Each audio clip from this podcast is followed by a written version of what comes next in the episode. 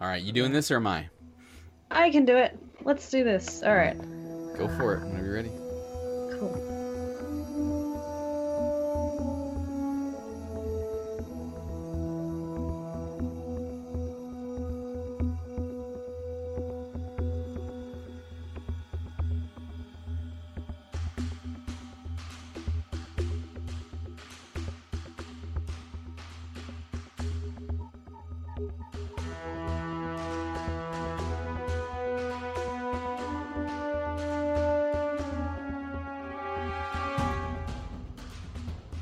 Guardians. It's September 27th and 26th, 2017, and you're listening to Ghost Stories, a Destiny 2 podcast.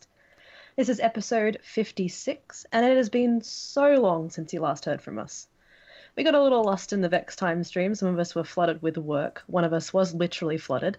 Then it happened. Destiny 2 hit, and we all took some time to enjoy the game, play, and explore. So that all added up to way more than a month between episodes, and we're sorry. But we're back here today. We're here with a shiny new Destiny 2 tucked neatly under our belts and a whole lot more lore to bring you. We're going to talk about the game, what we thought, and all our opinions on almost every aspect of it as we strap in and begin this journey together again. So I am your fire team leader this time, rather than the usual X-ray. I am Sloanbit Pop, uh, Sherbet Pop, and with me today we have Drop Slash Amir. Drop That's Slash, right. how you doing? I wish everything that I said from this moment forward was in Asher Mir's voice. Me you could, too. You could imitate it. He is my new favorite person. Uh, not, I don't love him more than Toland, but at least he's around and I can listen to him. Uh, but yeah, lots of, lots of Destiny. Uh, lots of running missions and quests and writing things down and taking notes. It's like I did a full playthrough with my normal crew on my hunter and just played the game. I've been leveling up, and then I took my two extra characters, my uh, Titan and my Warlock, and I've been using them to pay closer attention to the story and do things and make observations. And you know, without without the grimoire as a a solid sort of you know stationary piece of uh, writing that we can reference, we got to sort of keep all these notes ourselves. So but yeah, lots of. I'm excited to talk about Destiny 2. There's been a lot of interesting things, both game wise and both, especially lore wise. There's a lot of interesting things happening. So Yeah. And also with me is Gabble Safe. Gabble Ratchet, how are you doing? Um, I just gave Lakshmi 160 faction tokens, and she Nice. still will not unask gloves or a freaking bond, and I'm a little upset about it. Oh, really? That sucks. you get I have like 15 of every other item, and not a single gloves or bond. that's what happens when you go to Burger King and you get the kids meal. You don't always get the prize you want. But I want the glove. I'm, I'm there looking at three hand cannons blinking at me in my inventory, and I'm just like, why? Why? The C stands for can't. and that was X from K, X-Ray, who thank thank you for letting me take over the intro. How you doing? Yeah, hey, um, doing good. I'm having fun. I haven't played nearly as much as everyone else. I've been been busy with with life and stuff around here, but I'm uh, I'm enjoying it. I'm I'm having a good time, taking my time and doing things my way, and not getting a big rush. I've done some. I haven't done the raid yet. Done some nightfalls. Um, get out there and just run around and look for new stuff and paying attention to the landscape and, and what's happening. It's it's good. It's a good time. Um, I don't know. I, it's I, I just started farming some coins tonight. So, uh, Dead Orbit is the only orbit, by the way. Uh, I don't think get over it. I Um, already have I already have a 305 Do cloak that I wear. wah, wah. Um, but but yeah, no, I'm having a good time, and I'm and it was it was it's been a long time since I've been on an episode where I didn't do the intro because usually when someone else does the intro, it's because I'm not here, and it's kind of weird. I felt a little, it felt it felt strange. I'm like, I feel like I lost my job. No, it's okay. You've just handed over the the wheel of the good ship ghost stories for No, a you- while. You're still you're still supervising. You deserved it because I mean, you took the initiative to get a document going and say, "Hey guys, let's record," and we're like, "Oh, come on, mom." But uh, but yeah, let's. I mean, it's so. I yeah, I'm glad. I'm I'm glad that you you got us in here and we're doing this because it's uh it's been too long. I missed I missed recording and I missed talking to you guys especially. Uh, Gabble and I ran. Gosh, I think you and I played together the first Launch? night. Yeah, launch Yeah. night, and that's it. Then you you dumped me because you like power leveled way past me, and then you had to sleep or something. I don't know what your well, problem was. yeah, it's like like I played I played with you for for I don't know probably three hours that first night Yeah. was all, and I'm like okay I got to go to bed I got to be up in like two hours, and I went to bed and I woke up and got to work and had a little break and checked uh I was still playing. Checked yeah and and you were like leaps and bounds ahead of me. I'm like well great.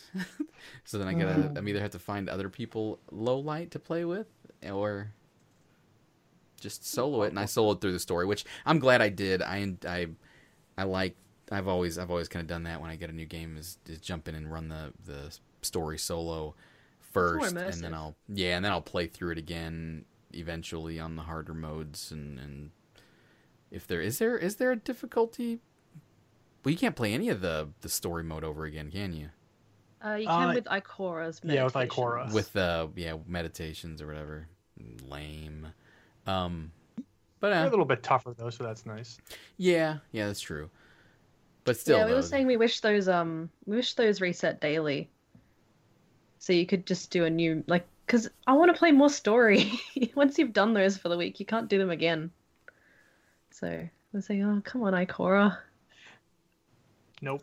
Also, I want I want the gear that she has. So For what class? She she drops the the gear you're wearing at the very beginning of the game, right? yeah, I know. Yeah, and So I, I liked it. it? it. was pretty, and the stuff I have is all wrecked, and I want new stuff. But you want the, Here's the- the thing is, you need painted plot armor? seven. You need seven tokens to um, do one level with her yeah, to get one engram to get a chance at a piece of armor, that's and right. it's each meditation will give you three tokens. Sometimes she has that daily do five challenges. yeah, if she has the challenges, I think that gets you three tokens as well. But it's still a max of like twelve a week. But yeah, something like that. And that's Every- like a level and almost another at a chance of it. So I gave up on that armor dream pretty quick. we live we live in a giant arcade now. Get tokens, put in machine, pull lever, see what you get. And trade trading all my tickets. Yeah. That's right. How how many tickets for the stuffed unicorn? Yeah, exactly. wait for Uh, maybe a stuffed unicorn Maybe a stuffed unicorn. Maybe, yeah. or one of Yeah, 20 like, it's other like a things. blind prize Hey, hang on, hang on, hang Yeah. on. Before we before we get too far down that, because everybody's gonna think we hate the game if we actually talk about tokens. someone tweeted us about that today saying we hated the game. Did you see that? You put a I lot of time into this thing for hating this game. I know, right? I think that I, I don't have the i'm gonna find that tweet because i'm gonna give this guy credit too because we've been called out a few times on this and it's it's kind of funny um, to me. Just uh, because obviously we all play the game a lot so we don't hate the game we absolutely don't hate the game we love the game or we wouldn't even want to talk about it and we wouldn't be playing it um, but oh man i got that new ios 11 update or whatever it is and my phone has been going wonky as shit um, we pick it apart though, so it seems like we don't like it. Yeah, but that's our that's our thing though. I mean, that's that's kind of We pick it apart out of love. We point out the mistakes out of love for the game. here we go. It's uh Trey, are you recording the whole call? am I doing what? Are you recording the whole call? Yeah. For some reason, my audio recording says zero KB. Sweet. And now we're- Lame. It's not recording. That's okay. We'll just use the okay. If the audio sounds bad, it's because we're gonna use the Skype call for this one. So, yeah, All right. no big deal. It'd be fine. That's why that's why we back it up. Okay, That's why we do I'm that. recording. Well, then I stop recording on it, and it says 15 minutes and 33 seconds, which seems right. But I think if you go back and play it, it's probably gonna be blank. I think uh, you use QuickTime, right? Yeah. Yeah, that happened to me one day, and I was not happy. But Okay. Um, I just start. I just started a new recording, so everything past this point will be. Well, so audio.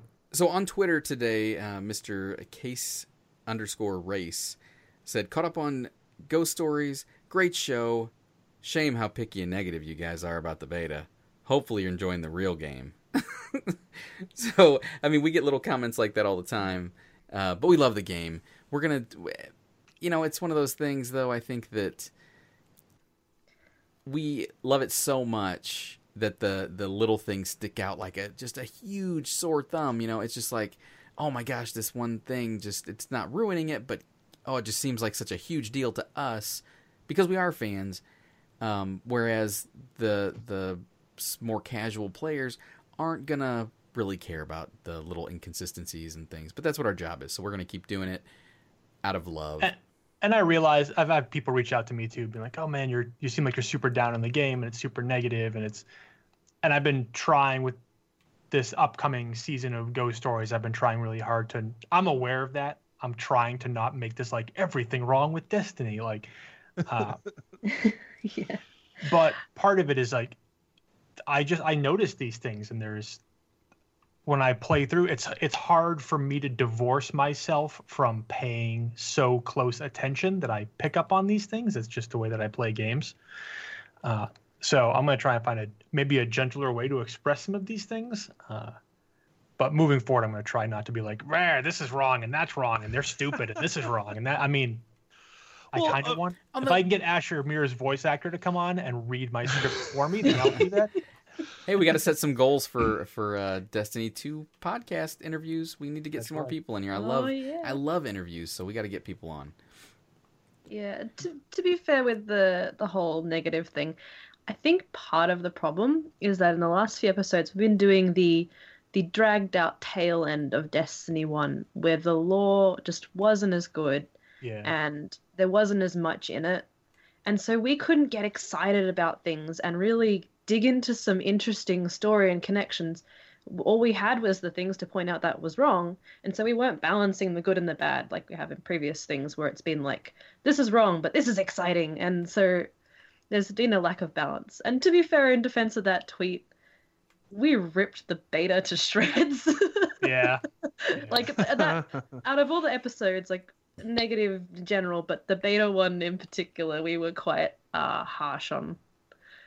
With- Now, with, with reason, but Now that- okay, but, but so so then we can establish real quick, right? Is, is there we all played Vanilla Destiny one or no? I don't actually know when everybody started. yeah, I did. I started Yeah. yeah. I started right at launch. Okay, so Vanilla Destiny two leaps and bounds better than Vanilla Destiny one. so much, yeah. Okay, like it is a much better product. There's some stuff that's still weird. There's some really wacky, like, oh, that's so Bungie things, like this coin, like this token farming that we've all been doing today. Like, welcome to Queen's Wrath Year One. Like, it's so weird that something like this was allowed to exist. Um, Or like the fact that I can take Crown Splitter and jump off the top of Artifact Edge, use the heavy thing, fall 85,000 feet and take no damage. But when I jump into the Pyramidion for five feet, I stub my toe and die. Yeah, Yeah. there's there's some funny little hiccups uh, that comes with a new game and That new is- things and testing and there. But I mean, you know, just as an overall package, like, it's really fun. oh, so good. Yes. So and and real quick too on the on the flip side of the whole, you know, not everybody that listens comes at, oh, you guys must hate the game. That's not that's not at all what we're saying. We get people that do point out that we do sound kind of down on it sometimes, but on the flip side, we get a lot of people that say, "Oh, thank you so much for saying that because I thought that, but I didn't know if it was just me." You know what I mean? Because sometimes people are like, "I don't want to," you know, you can't go into the community and say anything bad about the game. You'll get torn to shreds and blackballed, and nobody will talk to you. It seems like it's it's the weirdest thing. You have to be super nice if you're in the Destiny community, or otherwise you're just not part of it. Um, whatever. So it's it's like we get people that want that that feel the same way there as they're they're have just as much passion for the game and for the little things that stick out. They're like, oh man, that one thing just doesn't fit. It doesn't work that way. It doesn't it doesn't work like that. The universe has expressed that this is the way it is, and then right here they totally just backtracked on it.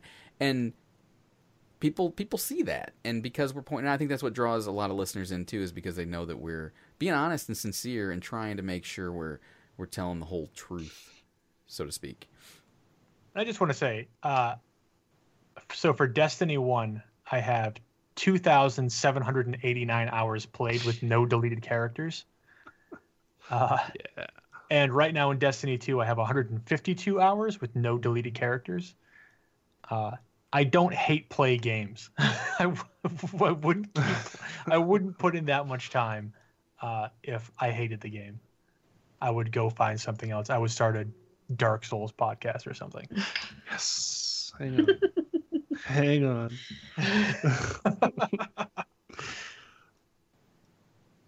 So, but yeah, I mean, I just whenever I notice things, I notice things I don't like, uh, and sometimes I, ju- I just get on a tangent about linking those, all those things together, and it sounds like a big long angry everything wrong with, but I don't, and I don't mean for it to be that way. There's a lot of stuff I just want to see get better. Uh, Yeah. And I think we'll all agree that Destiny 2 is great, but there's room for improvement. I'm gonna agree that I just turned in 157 coins and got almost the whole anti-extinction set, and it's pretty sick looking. No, it's awful for Hunter. What? I, I'm, that's Yeah, Mhm. it's pretty bad. You got the the friggin' pregnancy pouches body armor. I don't have the body armor yet. Maybe that's the problem. I'm, I'm wearing I'm wearing the dragon shadow still, so it's not Oh. terrible. Even though the colors are all clashing right now, but don't even get me started on shaders. Yeah. Well, well, I mean, Oh, jeez. so, That's a Twitter me- blowing up. There we go. Uh, to me, Destiny 2 feels like Destiny Year 2, not Destiny 2. Uh, I feel like a lot of the stuff that came in the end of Destiny 1 didn't make its way into Destiny 2, and it's really sort of like head scratchy. Like, I get it. Like, I get like the live team was focused on Destiny 1, and they were the people who introduced a lot of those QOL improvements and that's why the game shifted more towards like crazy good gameplay, but the story's kind of a mess. I was like, that's cool. Like, who cares? It's like it's Age of Triumph. It's it's go absolutely bananas. The you know the story gets put to the side, and I'm okay with that. I, but I was expecting Destiny two to pick up where Destiny Year three left off, and it definitely did not. Yeah, I can I can see that. So it feels. I think somebody used the phrase, uh, "It's a mile wide but an inch deep," and that's been my experience so far. So, Eh, fair enough. but that said, uh,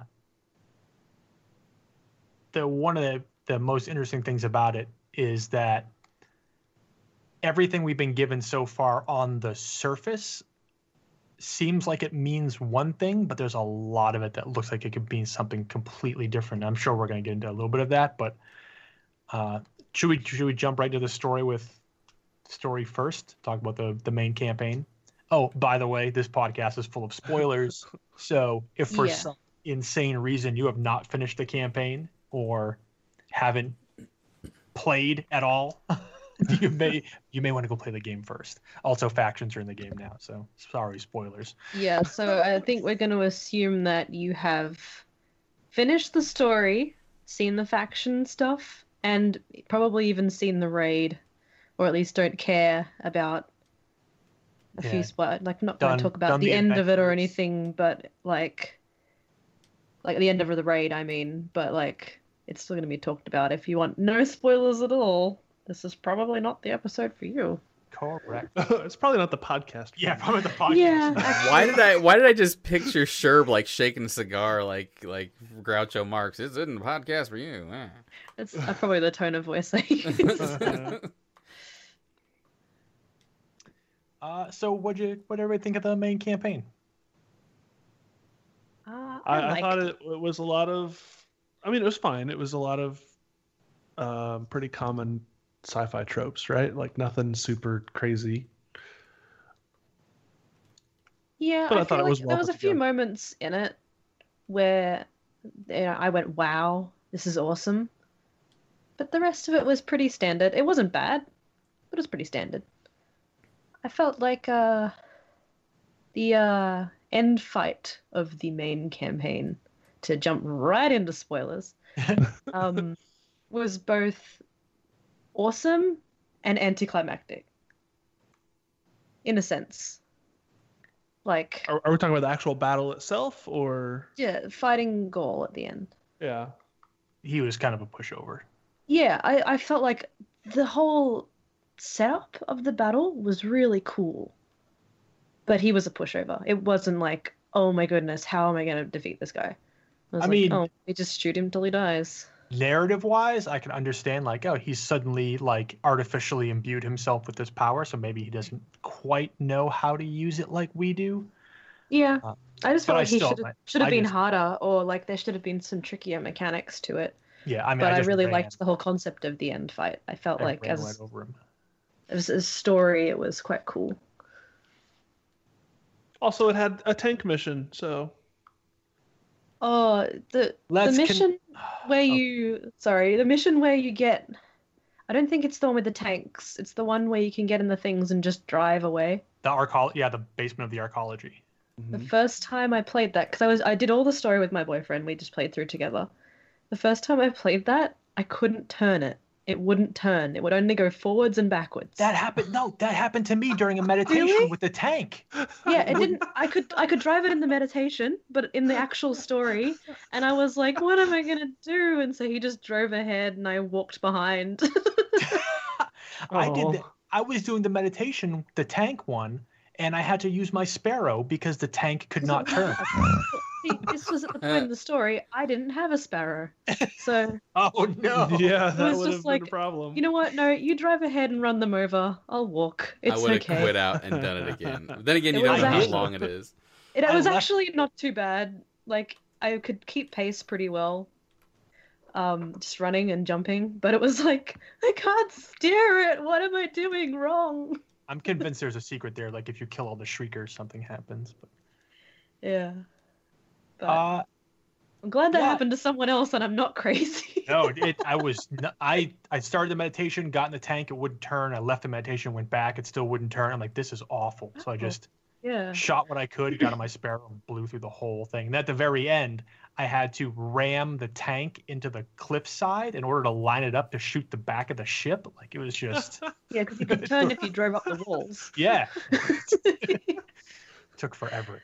oh yeah, goodness. Uh, yeah, there were some. So, I think if you've listened to the show, you know that we've we've expressed our concerns with how this entire storyline even comes about. Uh, like the fact that they were able to sneak up in the tower so quickly and and lay waste to it, whatever. Uh, we'll just have to accept the fact that it happened. Uh, I think the story suffered from a scaling issue, uh, where they did it did make some for some pretty exciting set pieces, but I think Gabble, you and I ran uh, that final campaign mission together at one Mhm. point. I was like, it's like this is like two dudes aboard the Star Destroyer, blowing it up by hand. like yes.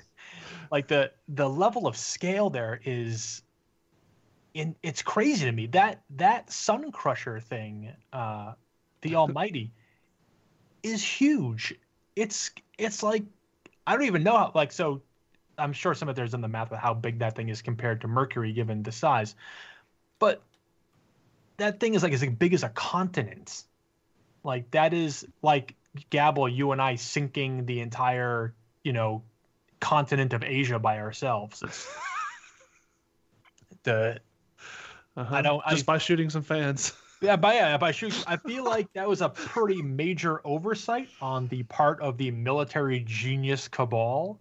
that so uh, so that was. let's see, I gotta say, jumping into the the energy tube thing that takes you to the heart of the Almighty. That's Mhm. an awesome set piece. Like that was really cool. Yeah. and Uh, I just loved being on the outside when Yeah, being you had to exposed to be the sun. you had you had to be in the in the shade of the things. Yeah. I just felt like that was really cool because it it sort of gave you a more of a sense of scale and um just how powerful the thing was. It reminded me of like running around the outside of the dreadnought, but just bigger. I was 'Cause- mad that on the outside of the ship, if you're standing in the sun and you pop a solar super, it still hurts you. You should be should be Well, totally immune to that action. I Come feel on. like that's just harnessing solar light as opposed to being immune to being right in front of the sun. Well, in Destiny 1, Toland specifically says that sun singers have walked on the surfaces of stars. So maybe we lost that when we lost Sunsinger, but I was I totally mean, expecting to maybe pop they Golden just Gun and self-res run out and after be they like, walk. I am the sun itself. That didn't happen. That's what it, they, the the sun singers walked on the surface of the stars and then self-resed and kept going. That's what it was. They still died. I guess. There's also the issue of our guardian not speaking and it, it taking away from some of the parts of the Oh. campaign, especially the very beginning when when Ghost gets you know Oh, yeah. soccer ball kicked off the side and then we follow. It's like uh, and especially the scenes with Hawthorne, I felt like yes, she was talking directly to me, and then Ghost answered. I know there was one scene I can't remember who It's you were with talking to or where. Is it with it's Cade? it's oh my cotton socks. Uh, that's why I'll, I will always watch that cutscene whenever it comes up, is because when Cade says "say something, say anything," your guardian goes to speak. Yeah, yeah. I, and then I, that's right. for Because you, and you just sort of look over like, "What?" yeah, yeah. I love the look my guardian gave the ghost. Like, excuse me. I was gonna say something finally, but yeah, that uh, it kind of bothered me. But in the end, like I thought it would bother me more than it did, and it really did at the beginning with like Hawthorne and stuff when she was there was a lot of dialogue and talking. Mhm. and as opposed to I think with the Vanguard, there's a lot more them talking and you listening, as opposed to con- conversing. Unfortunately, Yeah, which is kind of understandable, but like I felt like the beginning it really bothered me, but by the end of the game I didn't care as much. I, it's still annoying, but it, well, it didn't ruin the the story or the cutscenes for me in any way. so speaking of the. Vanguard, uh, some pretty some pretty hefty changes uh, to to the Vanguard. Not that they've changed places, but we've learned some new things about them, and we've certainly seen some significant character development here. Uh, I think the biggest the biggest change is with Ikora. Uh, oh, apparently my dog hears something. Yeah, you agree with me, Ikora? Yeah, she has no idea what she's talking about. I, I'm with you. Uh, uh, so you know, Zavala was a big change, sort of like losing, not losing his grip, but realizing that you know, the invincible walls of the tower and the city are not quite invincible. And I thought it was hugely telling when we first get to Titan and Zavala tells us to stay away, to not be there. Uh, and this is a Zavala who's who's scared now. He's scared for for people to fight. He doesn't want to lose any more soldiers. He's he's not he's definitely feeling not as invincible as he once was. Yeah, and it, it kind of affected him a lot. You could see that in the story. Like, I, I know there was parts where Zavala was gonna, I Zavala was gonna do something, and I think Ikora was saying he keeps forgetting he's gonna die his last death if he dies. Yeah. I think he nearly, yeah, he nearly did at the end. Yes, the it's very like, very des- like desperation on Zavala's part, and that's not a that's not what we usually see out of him. We usually just see like, "Hey, Guardian, go murder the everybody." yeah. Go start a war with the Cabal. Look how that turned out for us. Yeah, yeah. And I think Thanks. especially as well that Zavala was like the in-house expert on Cabal tactics and things like that. And he knows now that he is not, in fact, the expert on Cabal. yeah. So it's a bit bit jarring. So, and then we have Cade. I got was got an interesting conversation a couple days ago about Cade, when people are like, man, I really hated Cade in D two because he's such a clown. Uh, He has the college. but I feel like he's Hmm. not. I feel like this is the most serious that we've seen Cade. Uh, like Cade's whole arc is, I'm going to assassinate this guy. I'm going to straight up Right. teleport into his house and murder him in his sleep. Like, and we yeah, get the while carrying a chicken. yeah. no, I feel like this, this this is how Cade's always been. It's just you get that before from dialogue while he stands still, and you get that from lore about him. whereas now we're actually seeing vigilante Cade in action, running Well, even- around well, the exploring and the story the way the story turns out is a bit ad hoc. The original reason why Cade leaves is he wants that Vex teleporter because he's gonna go there. He's gonna go onto the immortal Yeah. himself and just flat out murder Ghaul. yeah, Uh, he's not looking to rescue the speaker. He's not looking to get his fire team back together. He is just he's like I've I've got an idea. I'm just gonna go there and you know stab the guy a thousand times while he's napping. Uh, and it's not until we show up in the scene and sort of get him out of the the shenanigans he's found himself in. Uh, and even in that cutscene that we were just talking about, the "Oh My Cotton Socks" one, uh, when Ghost says, "You know, I feel like this is why they don't let him out, like letting him out of the tower." It's like give give Cade some credit. Like he he had a good idea, uh, and he knew he had to meddle with powers he didn't understand totally to get there, but he he made it pretty far, and it's still the result of his hard work is why we're even able to get to the uh, the Almighty to begin with, or the Immortal to begin with. So yeah. Cade Cade re- is really interesting to me as a character because like especially you see that with um as an just as an aside with his like stash things when you get those letter fragments. I love that. yep, these little journal fragments and everything. Um, Cade, he's like he's an exo for one, so he's torn with not having the memories of his past, but sort of having that whole thing because all exos are apparently tormented. And then you know he's had his friends die. He's stuck in a tower where no one takes him seriously, and yet he buries all that under this layer of, of humor and a joking attitude. And that's like it's a very interesting character. I mean, it's a pretty common character type in things, but it's a very interesting character type to me. I mean he's just he's sort of hide robot. the pain with jokes. yeah, he's Um, robot Nathan Fillion, or he's robot he's robot Captain Mal at this point. uh, yeah, I want I want there to be more Firefly jokes between him and Ikora. like I say, Nathan Fillion did uh and um, there's only one, and I'm sorry that this is a thing that I noticed. Uh, there's only one line of dialogue that he delivers that I, I feel is off, but almost all the rest of it, he is he's on point. Like you get a great, great sense of his character. Dare I Uh, ask which line? The beautiful, beautiful horn one, Oh yeah, he. Because I feel That- like that should I feel like that should have been like my beautiful, beautiful horn, and he just he he's a completely different delivery for that line, which I was like, oh, that's Beautiful, that's beautiful horn. Yeah, yeah, yeah. It's he delivered say it oddly. I remember noticing that as well. Going like that. That scene should be more like my beautiful, beautiful horn. yeah, exactly. Drama. Can't take it. But yeah, no, he he did all his lines fantastically, and I loved. This is going off topic again, but hey, this is Ghost Stories. Um, the missions to get your subclasses, Mhm. where you had to go to the shard of the traveler Yeah. And you went- time. through when you went through the story time. Yeah. Oh, it was great. I was so excited for that. The the Cade lines were so good. I loved hearing like actual grimoire cards and lore that I'd read, voice acted. It Yeah, was so cool. They did I- the one with the uh with the hunter with the Ahamkara bone. Yep.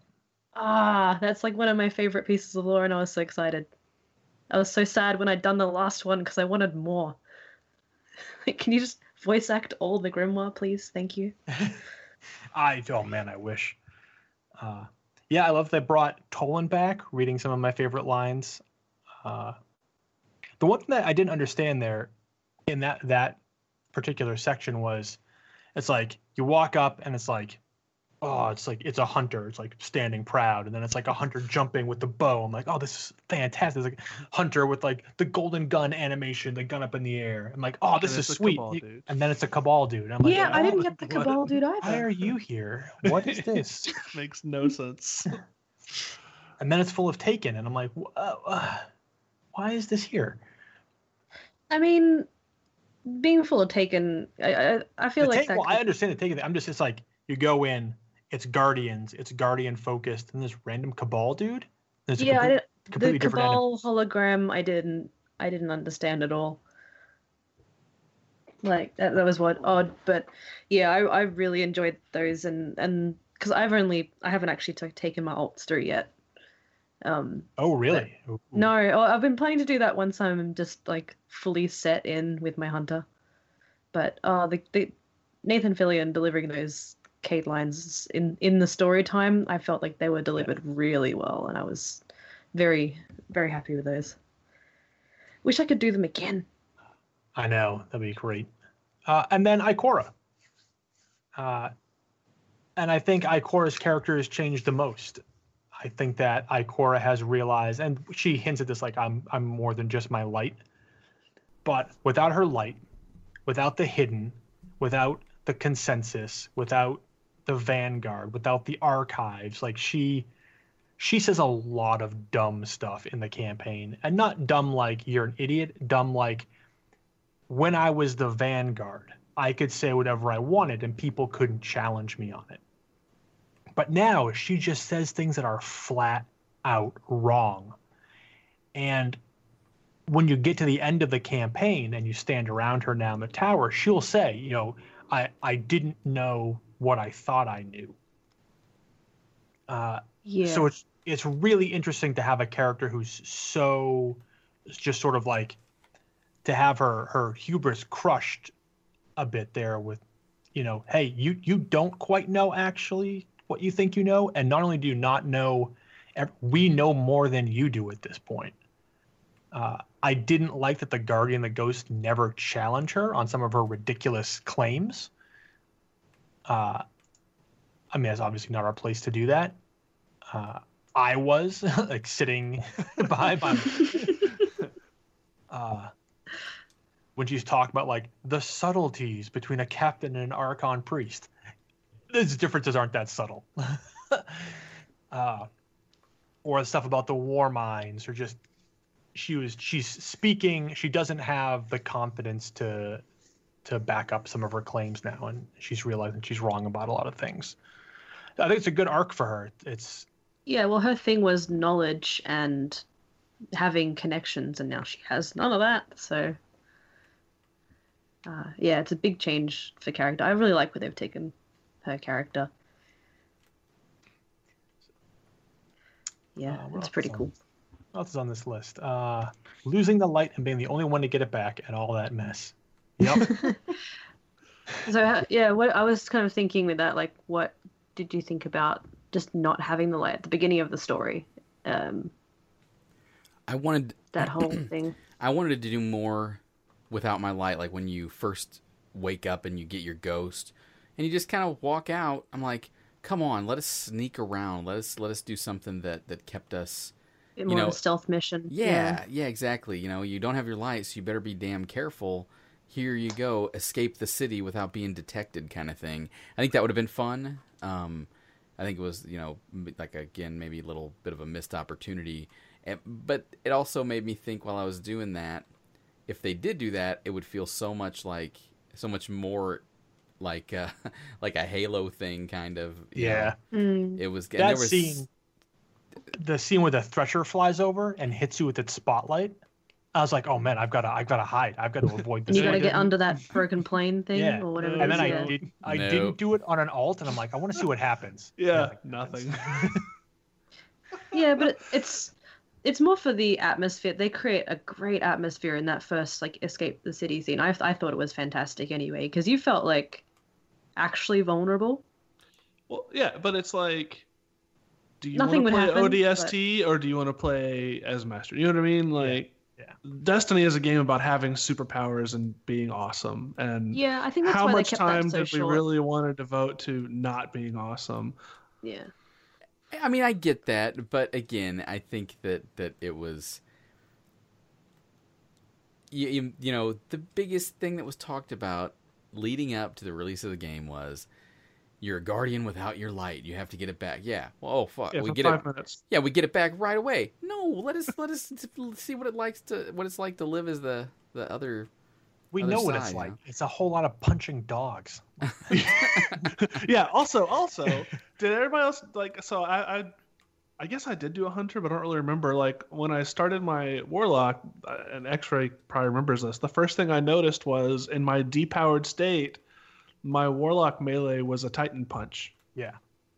Like, Yeah, so you mentioned everyone? that because you were you were actually trying to catch up to me because when we started playing, we both had to you had to run that first bit solo, and I was just a little bit ahead of you, and then you're like, oh my gosh, I'm punching like a titan. Yeah. Oh, What is- Which is it's a fist. which is What is- fair enough because you can't you can't do your light slappy. So I makes just want to high five people and I can't. I have to Now, punch I them. I can't remember. Did the hunter melee for each subclass in Destiny One all have a knife? No, In D1, Arc yeah. Strider does it. Oh no, D one, yeah, they yeah, did. Arc in Strider D1 you always does had a now. knife because as soon as I was melee, I'm like something is so wrong with this hunter's melee, and it couldn't. I could not put my finger. on I'm like, I feel like I'm missing something. And sure enough, I was missing my damn knife.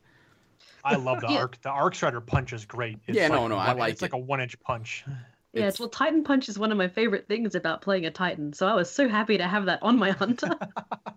like, bam, lightning, and then I get the combination strike, whatever. I'm like, all right, 15 seconds to punch everything in sight.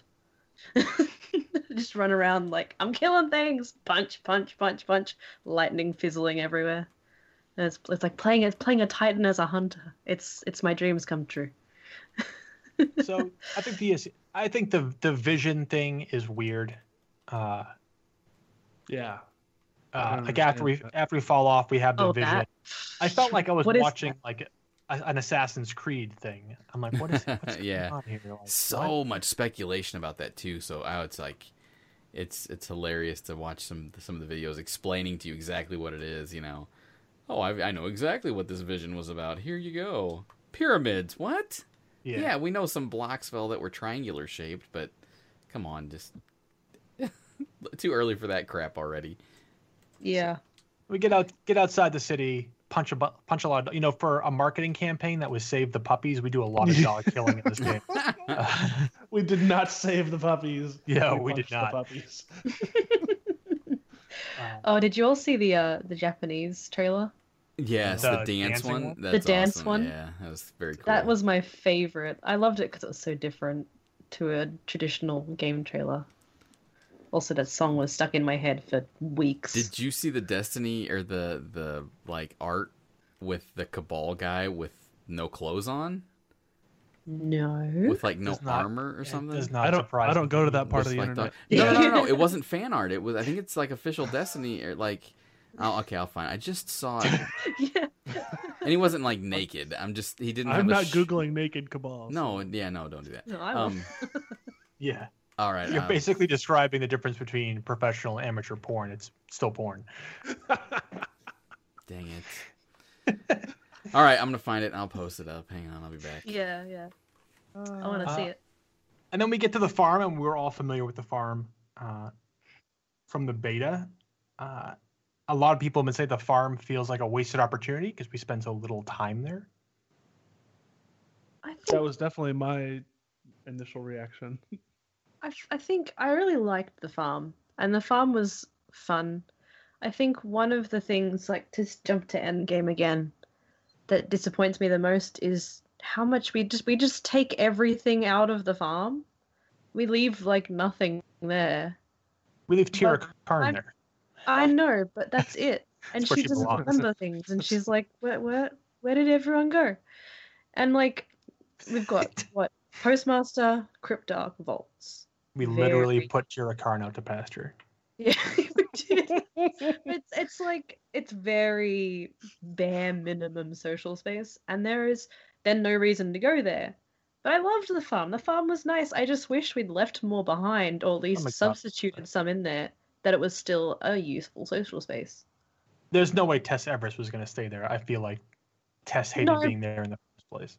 But she could have a frame or something Uh-oh. to, I don't know, a, a frame selling her goods or a kiosk computer. Uh, Because there wasn't wasn't that in where at the end of Destiny One wasn't there a kiosk for Eververse in the Reef? Yeah. yes, there was.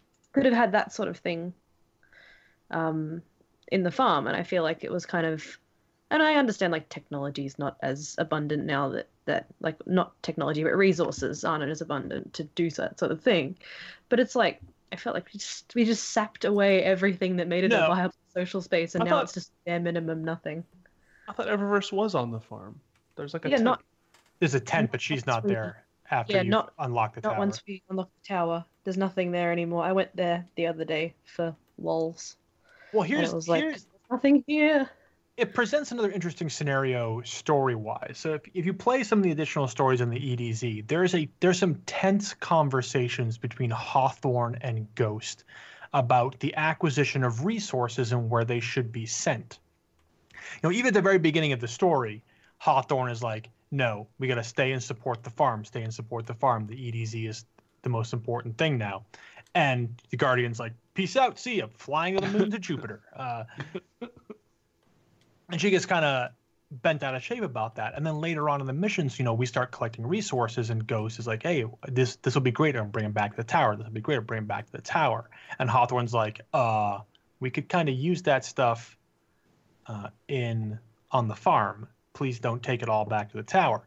And it feels like it's playing in a very interesting storyline where even though it was the the non-tower citizens who sort of saved quote unquote the guardian and enabled that climb back from you know the the edge of defeat the guardians and the vanguard and the consensus and the city folk still think about themselves and how they can protect themselves. They feel by making themselves stronger they'll protect the edz and the farm will be better protected because they're better armed. But in doing so they're they're depriving the the direct resource acquisition by the farm and I thought they were going to go somewhere with that, uh, but they don't really.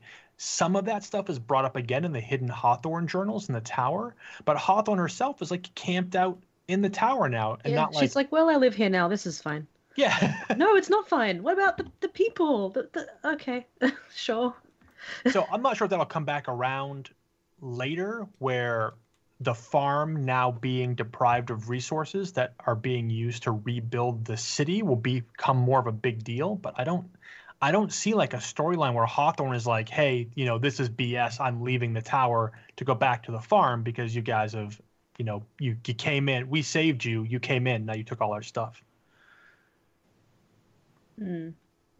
Yeah, no, I think she's pretty settled now. I don't think they're going to go anywhere with that. Yeah, which is Um, I liked I, I liked having that she was saying it's kind of important to have a, a non-guardian person in a sort of leadership role in the Sure. tower. Yeah. Which I understand, and I really liked it as a whole in the in the game. How many non-guardians we talked to. It was very much pushing the idea that light wasn't everything. Because um, I guess we I lost it and all everyone else lost it and we were helped a lot by non-guardians and who were quite strong and capable so I get I don't know how Devrim is still alive. have you seen his cute little loft in the church he just I- stays hiding up there he's got a little couch Okay, I have been. I. if you go to the EDZ, you can stand in the sludge, and uh, be hit by a dreg grenade that was thrown, you know, over in the Cabal firebase. I don't know how like 40 dregs haven't just thrown 40 grenades at that tower and leveled it. Dregs are the most amazing grenade throwers. yeah especially when you can stand you can stand at the window not the one he looks out of but the one to like the left of him um and you can see the fallen down there they spot you they'll throw grenades through the Yeah. window Dude, those those fights out in front of that church or that wherever he's at are ridiculous sometimes. Yeah, oh I when the enemy how- moves against each other Yes. Oh my insane. gosh, that is nuts. like why don't the Because Cabal anything just looks at him launch- just gets sniped. Why don't they just launch? He never fires a shot. Yeah. Yeah, I, All I right. look out. character next to him for five hours. He won't shoot once. He's been out of ammo forever and he won't go down there and kill something to get a drop. No way. I only have one life. Why don't the Cabal just launch one of those drop pods directly into the church?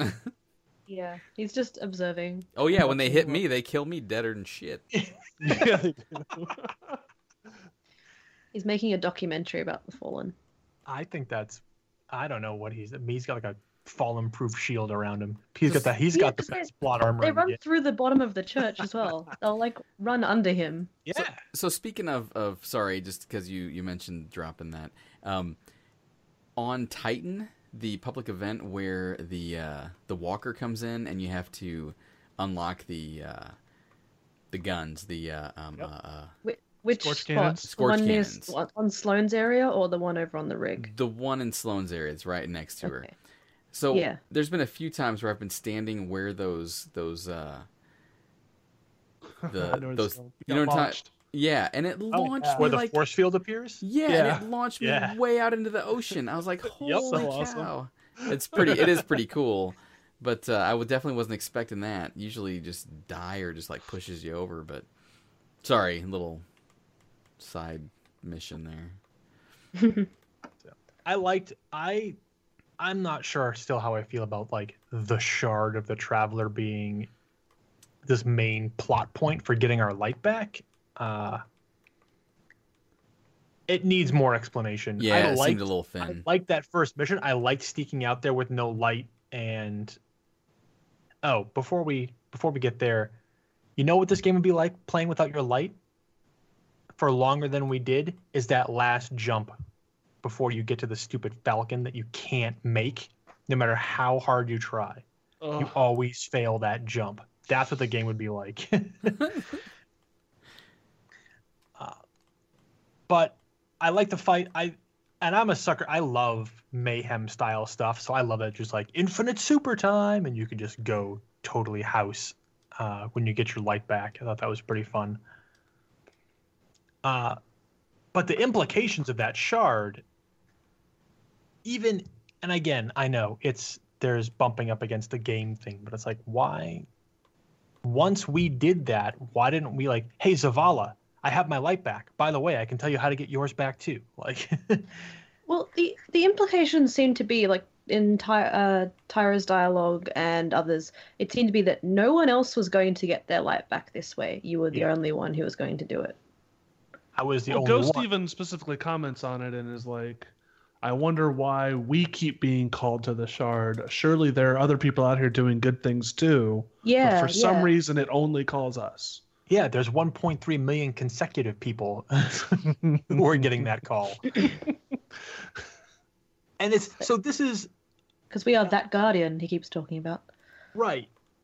And I can buy it up to a point. So up to a point where you're playing through the whole campaign, we get our light back. Okay, now the the the burden's on us. We are the only guardian, quote unquote guardian left, uh, who can wield this kind of power. Okay. But then when you get to the last mission where you're running through the city, Yeah. the game very explicitly puts you in a public space where other guardian and that is one of the best feeling missions in the game when you when you load in and there's other guardians there fighting like we've heard the call we're coming to fight that's an awesome feeling Oh, and I Ah. love I love all the missions that take you into public spaces and people can just come and help out and fight with you, and it's amazing. Except But it it makes com- no sense. but it completely goes against this Yeah, idea that we are the only guardian who heard the call yeah, definitely. Uh, I, and I I feel like they pushed that too much. yeah That i we wish are the only there one. I wish the story was crafted a little bit more around the idea that the guardians are getting their light back in it. You know, just the idea of running through the busted down city to go rescue the vanguard. You know, the idea that other guardians who have got their light back, you know, when if it's not so much us, us, us, us, us, but like, hey, here, here are the guardians who are brave enough who just got their light back. We're going to join you in this, and like that feels really good. It's awesome. Hmm. Uh, but the, all the harping on, oh, we're the only one, we're the only one, we're the only one, really it takes away from those those areas where no, there's like other guardians who are here to help. For once, they should have been more vague. Yeah, Uh, Every other time, it's been more specific. Like, no, this time just be vague about it. Then we can sort of squish it into whatever space we want it. so but yeah, we we we get our light back, then we go help Hawthorne. We end up ri- taking some elevator rides. Uh, we learn a little bit more about the Fallen, where we meet Hawthorne for that ridiculous mission where you overlook the fire base that's out there is so frustrating to me. um, because in this game, for the first time, you know, we're really given some pretty straightforward time here. Uh, we know that like we leave uh, the city when we don't have our light, and two days pass, and then a week passes, and then we find Hawthorne, and we start this whole shenanigans like a week or so after the uh, the fall of the tower. But in that very first mission, we get out there and we can see Firebase Hades from where we are, and there's this Mhm. gigantic orbital gun. Mm-hmm. Uh, for what reason I don't know. What are they possibly going to shoot down? Uh, but like Echion Hold, Echion Control, the Legion's Anchor, Firebase Hades. This is a massive installation. If you look at it on your map, it's the entire left-hand side of the uh, EDZ map. Where did this thing come from? It's like, Like, demountables or something. You just sort of click it all together, I guess so. They drop built it from space, order in four boxes, we'll clip them together with tunnels. Well, okay, so look at the Fire- all look at the, look at the thing they used to to attach to the traveler, though. How massive is that thing? right, but they could have built that in space and flown it to us. Right? Why couldn't well, I you mean, could have done the same thing with the base. I did- Firebase Hades was either built in a week, which I'm willing to give some concessions on, or it's been there for a long time. And if it's been there for a long time, why did nobody know about it? Why couldn't it have been just dropped into place like a modular home? Yeah, I'm pretty I mean, sure. sure. Like but in Destiny well, One on some of the lore. huge. But the thing, the thing that's weird is that It's full of tunnels and it's built into the ground and it's like Yeah. pumping through the water. and and from the moment that we land at the farm for the very first time, it's already there. yes.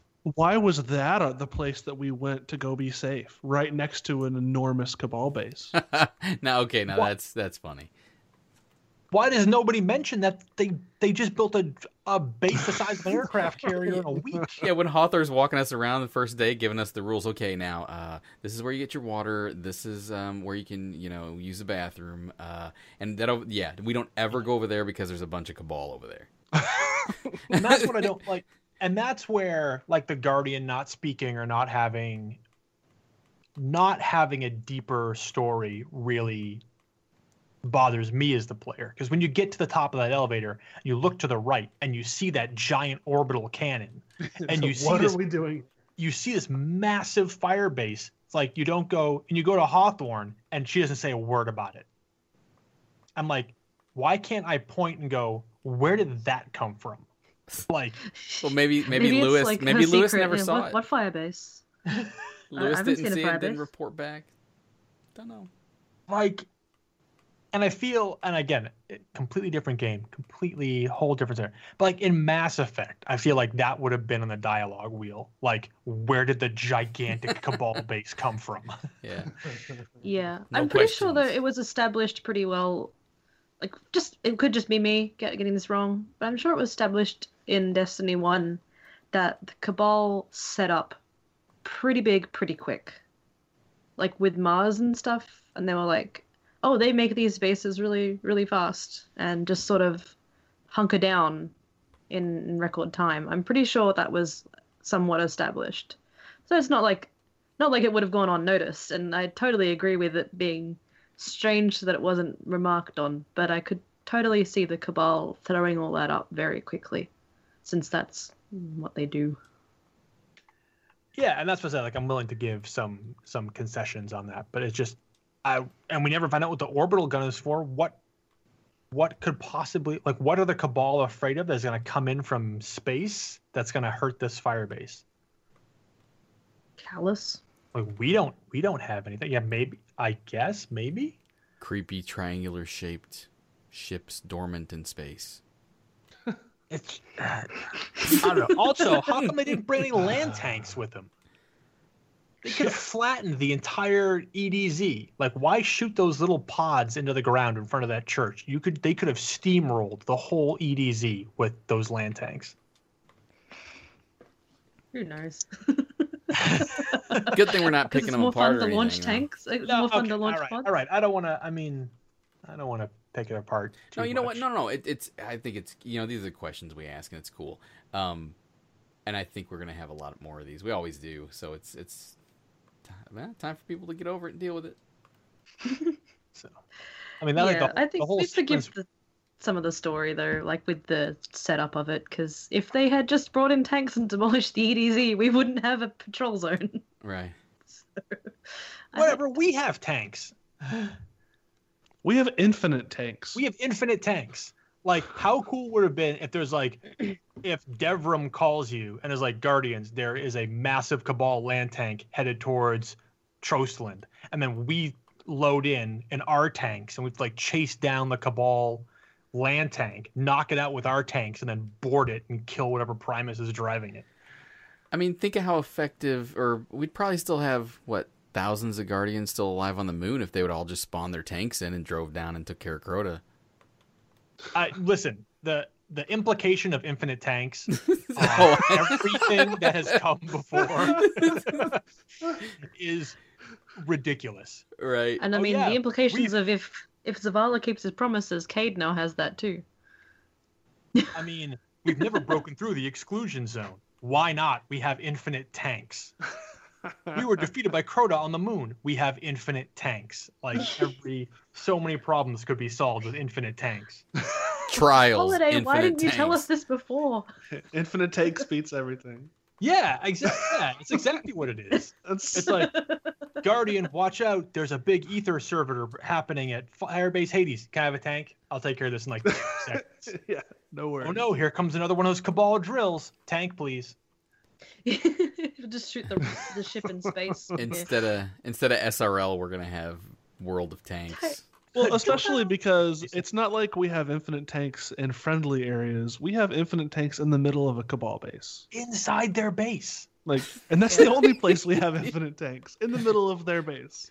Right. The We get in- farm would be pretty interceptors out in the protected with those too. infinite tanks as well. Yeah, They wouldn't just have imagine to a, worry a about much. wall of tanks surrounding the farm. It'd be fine. Could you imagine? Can you imagine like a level five Guardian in the EDZ for your like? I'm gonna go take part in a public event, and like five level twenty Guardians roll in in tanks and just destroy everything. Tank soccer. Except instead of a soccer ball, it's one of those big cabal spawn in things. You have to shoot it. All right, everybody thinks we hate the game again. We don't hate the game. We just think tanks are hilarious, and infinite They tanks are. more hilarious. Hey, I don't. I also don't like that on the Xbox map you can see Sojourners camp in the reservoir, but we can't get to them because they're PlayStation exclusive. I want to drive my tank in there. Yeah, I like uh, I like in patrol or like exploration mode, sorry. Um when you have someone coming through doing one of the quests that activates all the interceptor summon things. Yep. And you're like, "Yes, someone's here doing this. My interceptor I love that. time." On IO, on IO too, and somebody can open the garage on IO. There's Yeah. like interceptors in Oh. there. I think last time I was like, "Interceptors," and I ran towards it and I got to the doors just as they closed. And I couldn't get in there. It was so sad. I was like, Find person doing this. I want them. So- Yeah, it's it's awesome. I like all the sort of interaction you can have with people just on quests. Like we'll just be running around doing patrols and public events and be like, "Oh hey, this dude's a quest boss. Let's help this level 5 person." Rockets dead. Thank you. Welcome dude. Wave. I think it's great. It's great when, especially in the EDZ, when there's like a bunch of like level seven, level five people running around, and a public event starts, and then these level twenty guardians just descend on the area and destroy Yes. everything with like Uh, dubious volley and swords and millions of grenades and uh, it's like let's hijack this guy's quest. yeah. it's so good. Uh, I just I think it's really fun. They they, in my opinion, they absolutely nailed the public events and getting everyone in on it, and the flashpoint stuff, just upping the difficulty and rewards and making it more fun. You know, I the most difficult really part enjoy- about Flashpoint is people who don't know how to trigger heroic versions of public Yeah. Specifically, the freaking Taken Blight of the Taken Blight one. Oh, jeez. That one's It's a race. Uh, I don't like that one. As much. Can I make Because this it's like- heroic before someone ruins it? Yep. Yeah. Well, I didn't realize for the longest time you could make the in, the injection rig heroic, and like saw Yep. some dude shooting the vents, like, oh, we can Yeah, make this one's- heroic, it, That one's hard guys. the tough one the tough part about the injection rig is that without communicating to other players it's really difficult because if you kill the scions too quickly it becomes way too difficult to hit all the vents yeah. Yeah, that's yeah, that's true. I, I think I don't I don't think I've played the injection rig with more than maybe four people. So, um, I've managed to activate the heroic with two people because you can pace out the killing of the scions and it makes it really easy. yeah, I think my boyfriend and I did it when we were just in an instance on our own because we want because we'd watched that guy do it. We, we realized there was a heroic version because we didn't realize there was, and um, we were really excited to try it again. So we're running around. I think Nessus like, come on, activate, activate. We want to try this, and we managed to do it on our own. Um, it was really fun, uh, and I like that you can do a lot of them on your own, like with just two people or three people. yes.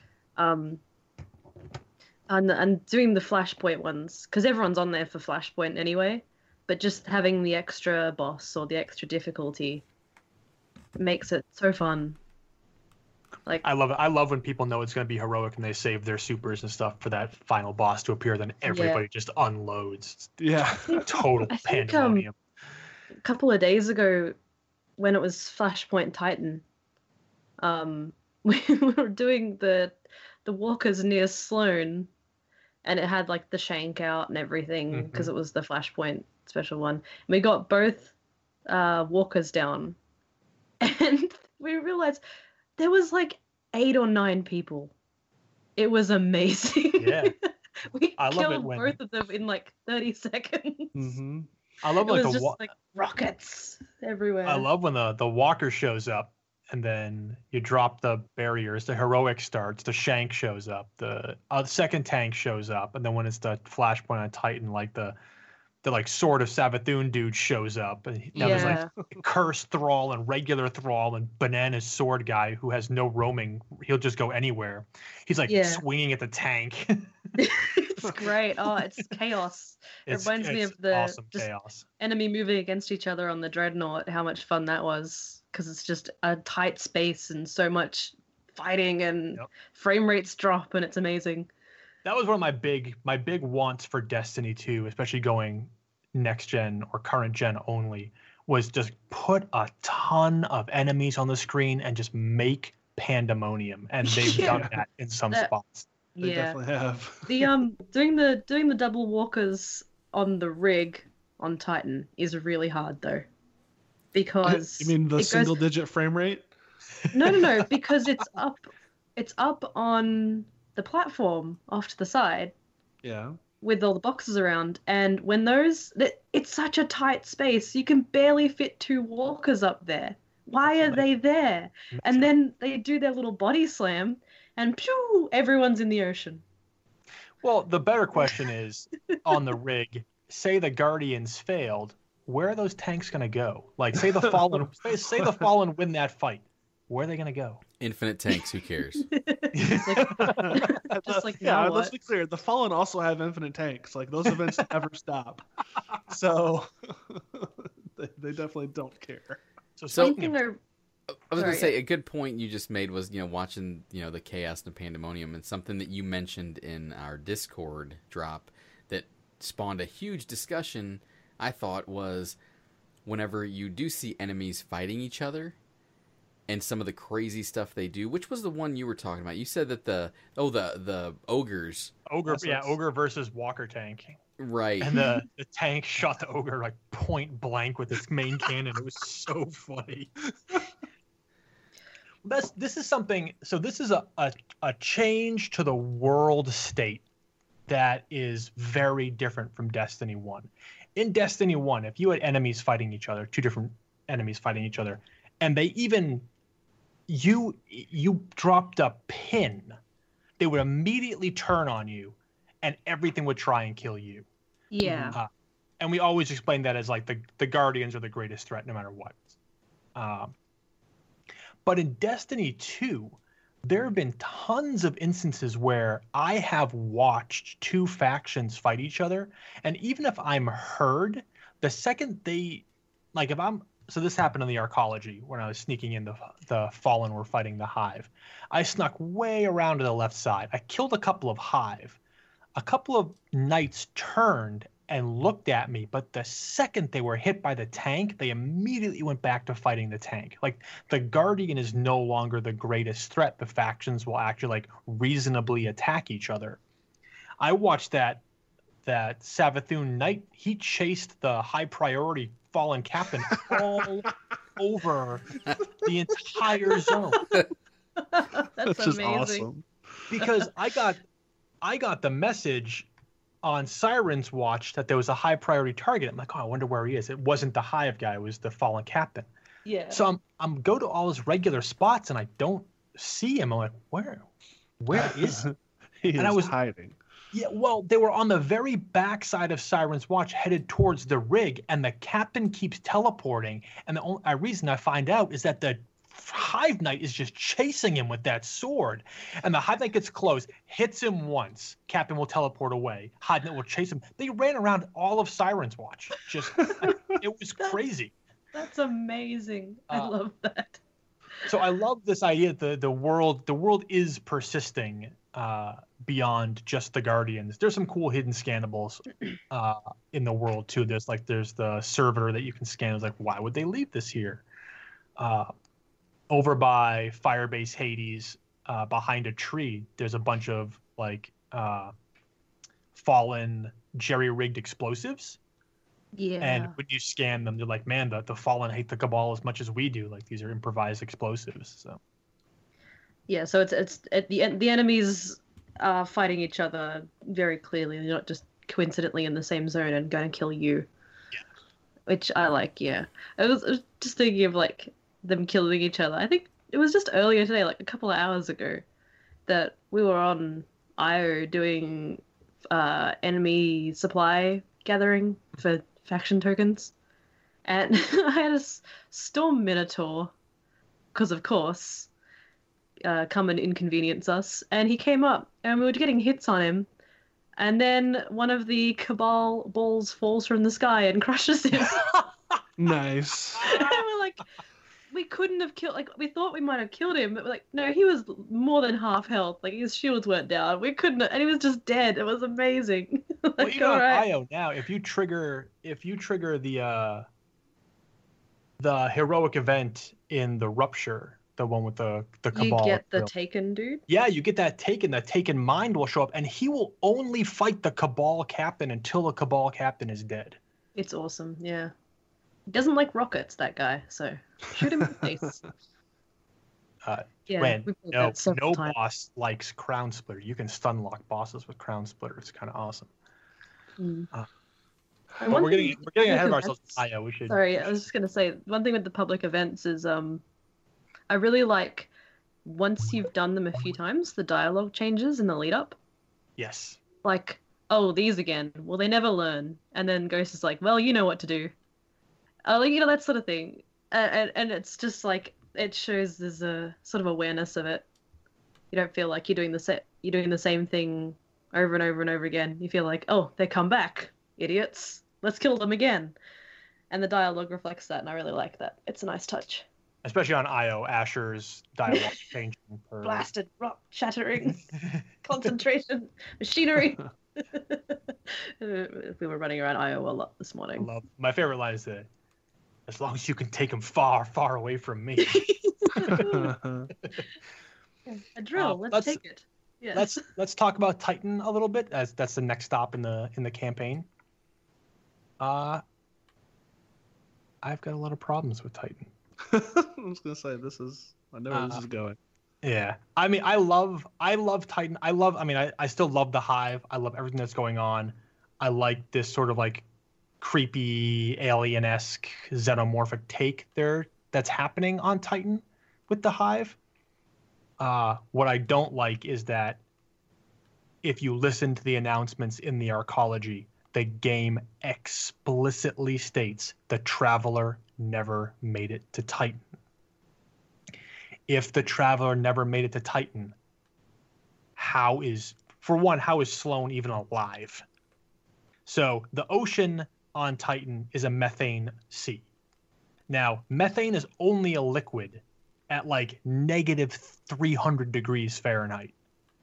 Uh, same with the rain that happens on Titan. That's methane rain. Like, I can understand why you would build a facility on Titan to sort of like harvest the the hydrocarbon fuel that exists there but the environment is so hostile that surviving outside of the arcology would be impossible. Well, that's why they have the arcologies as well.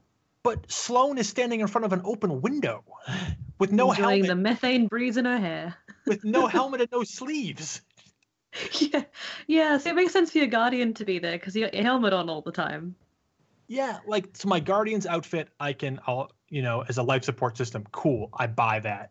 You know, the Fallen are complete alien species. Who knows? I mean, they lived on like Ceres, and that is a frozen asteroid. So I'll I'll buy the Fallen. The Hive, who the fundament was was ridiculously hostile environment. So the Hive have been have been raised in hostile environments since the origin of their species.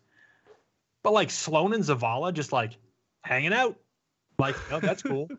I'm like, how are you alive? Like, what? Especially they have like in the story they have no light. It's not like they're being like they're dying and resurrecting faster than the eye can see. It's like no, there's just no reasoning for yeah. how. And is, So- is Sloane a guardian? Was she a guardian? Yeah, she talked about the different battles she's been to. She said she's Okay, been I wasn't sure if she battle. was, Yeah.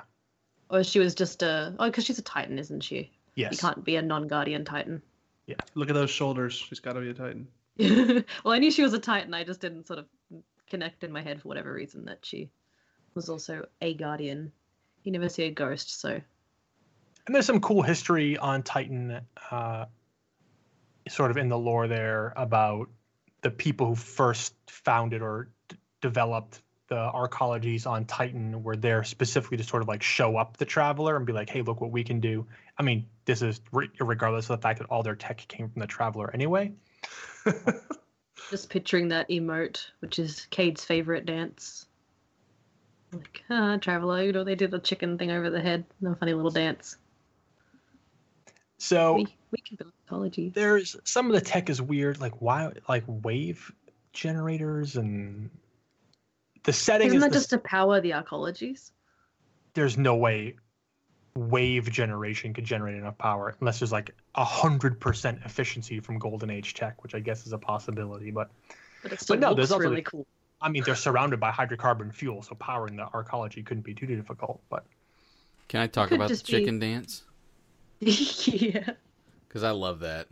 I, I It's just gotta say, amazing. and and the thing is, there's a lot of people that don't get the reference for that, and it just shows how kind of vast the influences are in the game. So like the odd dance is is the emote. It's legendary, and it's it's uh, little catchphrase or title is it's gate it's Cade's favorite. And when you see the dance, if you know the dance, you know that it comes from Arrested Development, and it's the dance that uh, that oh, who's Michael Bluth's sister? Does anyone know what I'm talking about? I, I know. haven't I watched know. this in so long. Dang it. I'm Okay, so anytime they're making fun of Michael Bluth, they call him a chicken, and they do these ridiculous chicken dances and make the most stupid sounds. And at one point, he finally says, "Have any of you ever even seen a chicken before?" well, it's it's one of the dances from that, and it's a oh, chicken Oh, dance. man. And so and so yeah and so it's pretty it's pretty great that you know it goes back to that that it's a chicken dance from arrested development that's cade's favorite and you know so it's it's the little things in there that i'm i'm excited to get in and dig more into and find more of these kind of little connections which is kind of what we try to do anyway so good for the show and but it's also fun to see how much you know how much the game's influenced by what all these writers enjoy and like and and do. So again, uh, sorry to go on a tangent, but that's that's my favorite. I've got it on right now, and It's a that's good, the good only little one I'll run. tangent. I've got the salt one, the exotic salt, and the table flip, and those to me Yep. don't compare to the chicken dance because I just love it so much. Yeah, the emotes have always been like stuff that's sort of I I, know, hey, I, trending stuff, if you will. I'm amazed that there's no neon like broom like sweeping up emote. Like oh yeah, that would be sweet. What if there's one you get in secret somehow? It's in the the Funnapalooza chest. Well, now that they've added in the the freaking glow stick emotes, um, you know they're gonna they can do so much with that. It's gonna be crazy. yeah. All I picture is this the the ghost little uh, gif that um, that Matt Oishi made with the little Oh, the Shrug. shrug. emoji. yeah the the he pulls the Yeah. ghost out and it's got the little little shrug on it. Oh, yep. Yeah, I want to see that now. I want to see. I want to see you pull your ghost out, and the sh- there's like a little neon shrug on it, like, "Hey, what's up?" It was funny. Some guy the other day did the ramen one, where you like make the Yep. ramen and the, the glowy, and then immediately switched to his default dance, but he was still holding the ramen in his hand. yep, It doesn't go away. right. I've seen that. Yeah, So I was like, oh, that's cool. Uh, I'm being seasoned again by someone Yeah, in the tower, forever being seasoned.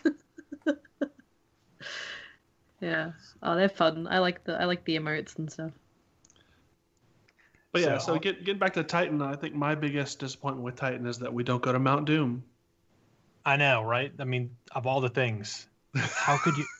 It's like, what are the major features of Titan? Methane oceans and cryovolcanoes. Why do we not have a cryovolcano? Uh, yeah. But yeah, there's a much to as Gabble just pointed out, there is a cryovolcano on Titan in the real world called Doom Mons, which is basically Mount Doom. That's amazing. I didn't know that. Now I want to go there. There, yeah, there's Next a whole expansion series. raid. There's a whole series of mountains on, on Titan named for locations in Lord of the Rings. So apparently, people who name things are nerds. Love it. no, you mean That's- people that discover? No, that's no news. hey, cosmology. Yeah, apparently your people are nerds, Cosmo. oh, that's cool. I like the uh, the arcology is interesting to see, the actual arcology itself. Um, Yes. like it's overgrown, and you have the PA message. Which one of the things, it's not just with that; it's a lot of quests, which has been really fun playing with my boyfriend through all the stories. We'll hear different things. We'll hear different messages. Yep. um, which is really cool because we'll stop and we'll go, "Oh, "Did you hear that? Like, what did you what did yours say? What did mine say?" Like, um, we'll compare and you know stuff about travelers' sudden exodus from Io and uh, do not be alarmed by the anomaly and things like you know. It's very Yep. interesting. Um, notice all the like how it, like it's all overgrown inside, just kind of cool. I feel like they did a decent job with it, but I don't know. It does. It's it's a good it's a good like creepy like space slash underwater environment. And yeah, some and of the geez, those cameras. Have you seen, you know, the surveillance cameras they have in there? That are like the eyes that follow you in every Yeah. room. They're creepy. And I was Yep. trying to work out what all the different colors mean, and I don't think it actually means anything, and I'm just sitting there trying to figure stuff out. There's the little Roombas too. Yeah, if you shoot them, they die, and I feel I guilty. Uh, but I want to talk about two. Well, there's there's three major revelations on Titan about the Hive, and then I also want to talk about uh, one of the major themes that develops here, Mm. uh, because Titan holds two enemy factions. So one of the major themes of Destiny 2 is this we're now being faced with an adaptive sort of ad hoc universe uh, and it's every race in the game from guardians to taken to fallen to hive to vexen the cabal they're all realizing that the what they used to do didn't work and they've got to start doing something new if they're going to continue to thrive uh, survive whether it's surviving the guardians or each other. And we see this a lot we see this at the very very beginning uh, in trostland uh, with the fallen. Talk about how the fallen are co-opting banners uh, from house judgment. They're co-opting you know frequency and technology signals from the house of kings. Like the fallen seem to have realized there's even a, a thing about this uh, that ghost mentions about skolas uh, like skolas could not unite the houses but sheer desperation has. Uh, and the fallen are realizing that the the old ways of fractured houses doesn't work so it's not until now that they're sort of realizing that like the leadership of the kings and the technology of house winter and the resources of the wolves uh, maybe house judgment and we haven't encountered siva yet so who knows how the devils are involved. I mean they're really just puppets of the kings anyway. But the the fallen have had to change uh, in order to survive. And then we learn on titan that the hive have had to do the same thing uh, there's a lot of scannables in the hive that talk about how they're spawning new broods and hybrid versions of themselves they're experimenting with new rituals uh, the hive have to evolve if they're going to survive. I think the loss of Oryx dealt them a huge blow, especially in our system, since most of the hive in our system were descended from Oryx either directly or through Crota.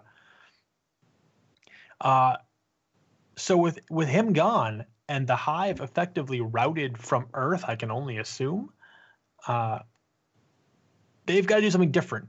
And the hive seem real desperate on Titan to the point of uh, one of the major revelations of Titan is that it seems as though the Hive are creating new rituals and trying to, you know, get Savathun on the phone and be like, "Hey, we could really use your help down here." Mm. Uh, and that's a big deal. She's a whole nother thing. She's a whole nother thing. Like Uh, the Taken. Oh goodness. so yeah it's crazy so we we learn that the hive have perfected a ritual for basically making guardian reduction like reducing us to crystals uh, void crystals specifically that's in the song of savathun strike where we learn that yeah the hive got a crazy new ritual going on and they can turn guardians into glowing purple crystals uh, i don't know if you have to be a void centric guardian to begin well, with uh, Takeo three, I think it is, who is at the end. Takeo? yep Um, she one of her lines of dialogue with her final desperation plan is embrace the praxic fire. So I don't think she's a void oh there you go. centric guardian. But it's I mean if it's I don't I don't know if it's canon that all guardians can switcheroo their subclasses or if it's just us, but if they can they can probably or at least extract extract the light and make it void. They just need the light to do that. So it's possible they could do that from any guardian. Because it's not the the void and the solar and the arc they have issues with, it's the light. yeah So so but, yeah, this she also- she's definitely Praxic Fire at the end there. So nice which is a really cool line of dialogue. Well, this, well, this also casts a new. So there was already like a weird shadow being cast, no pun intended, on Void Light. Uh, that really started with Dark Drinker, uh, and some of the Void classes like being a little bit creepier, a little bit, a little bit more also stance. also the way they describe them, like, oh the void's not scary, just don't let it consume you. Yeah. Uh, oh oh sure, safe. Mm. I feel safe using this. so the question about what Void Light means to potentially Savathun or her followers, uh, I hope that's something we we sort of come to find out. But the other thing, unless it's other just to do with the shriekers, because the shriekers are all purpley looking, and that's what it was used for in the rituals. It was directly tied to the shriekers, yes, and then the doors they had. So yeah, where you can slam dunk with the the little void ball. Yeah, so you had to smash the crystals to open their blocking doors. Yep. But other than that, you got the little void ball that you smashed, and it just instantly killed the shriekers that it was tied to. which you get an awesome three hit combo with now. By the way, Ooh, if you are if you're grab the little void thing in Song of Savathun, or you're doing the heroic thing, the heroic double tanks on Siren's Watch of the Rig, and you grab that little arc sphere, do it. You can do a three hit combo like a sword does. It it punches so hard, it's amazing. Ooh. Uh, you I do it also on the the weapons guy strike, the Cabal strike, and the EDZ. When you have to grab the little solar thing, man, grab it and just run and swing like crazy. You, it's your melee becomes like triple strength when you're holding one of those things. That's awesome. awesome. Uh, so yeah, so the Yeah. hive, the hive are be baking. tied to the shriekers. Yeah, are baking Void Guardian brownies. They can do that now. Uh, they're they're experimenting with new broods and new hybrid versions of themselves, uh, and And they're they're Phoning they're- Aunt Savathun. Yeah, yeah, they're trying to call Aunt Savathun. Now, the the big, a bigger question here is that if Savathun's entire existence is predicated on deception uh, and cunning, it seems weird that like Hand of Savathun would just show up so blatantly. like you think they'd be more cleverly named, as that's her whole mo. Uh, but who knows? Uh, I yeah, I d- think we haven't delved deep enough. Like, not not we, but the game hasn't yes, expanded on that enough to really pick that apart. Because I don't know, it could be just double deception, triple deception. Yeah. Who knows?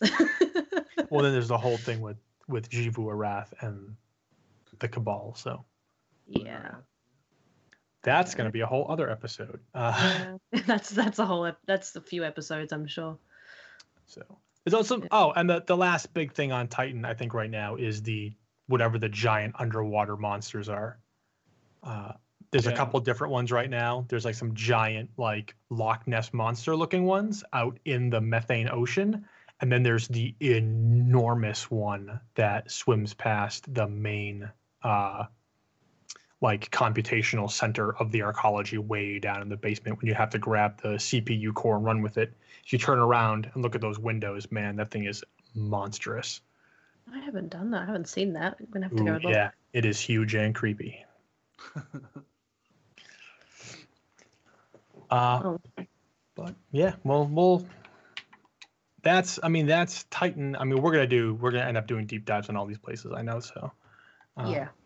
yeah, that's some of the cool stuff happening on Titan, uh, and that takes us to. We go to Nessus next.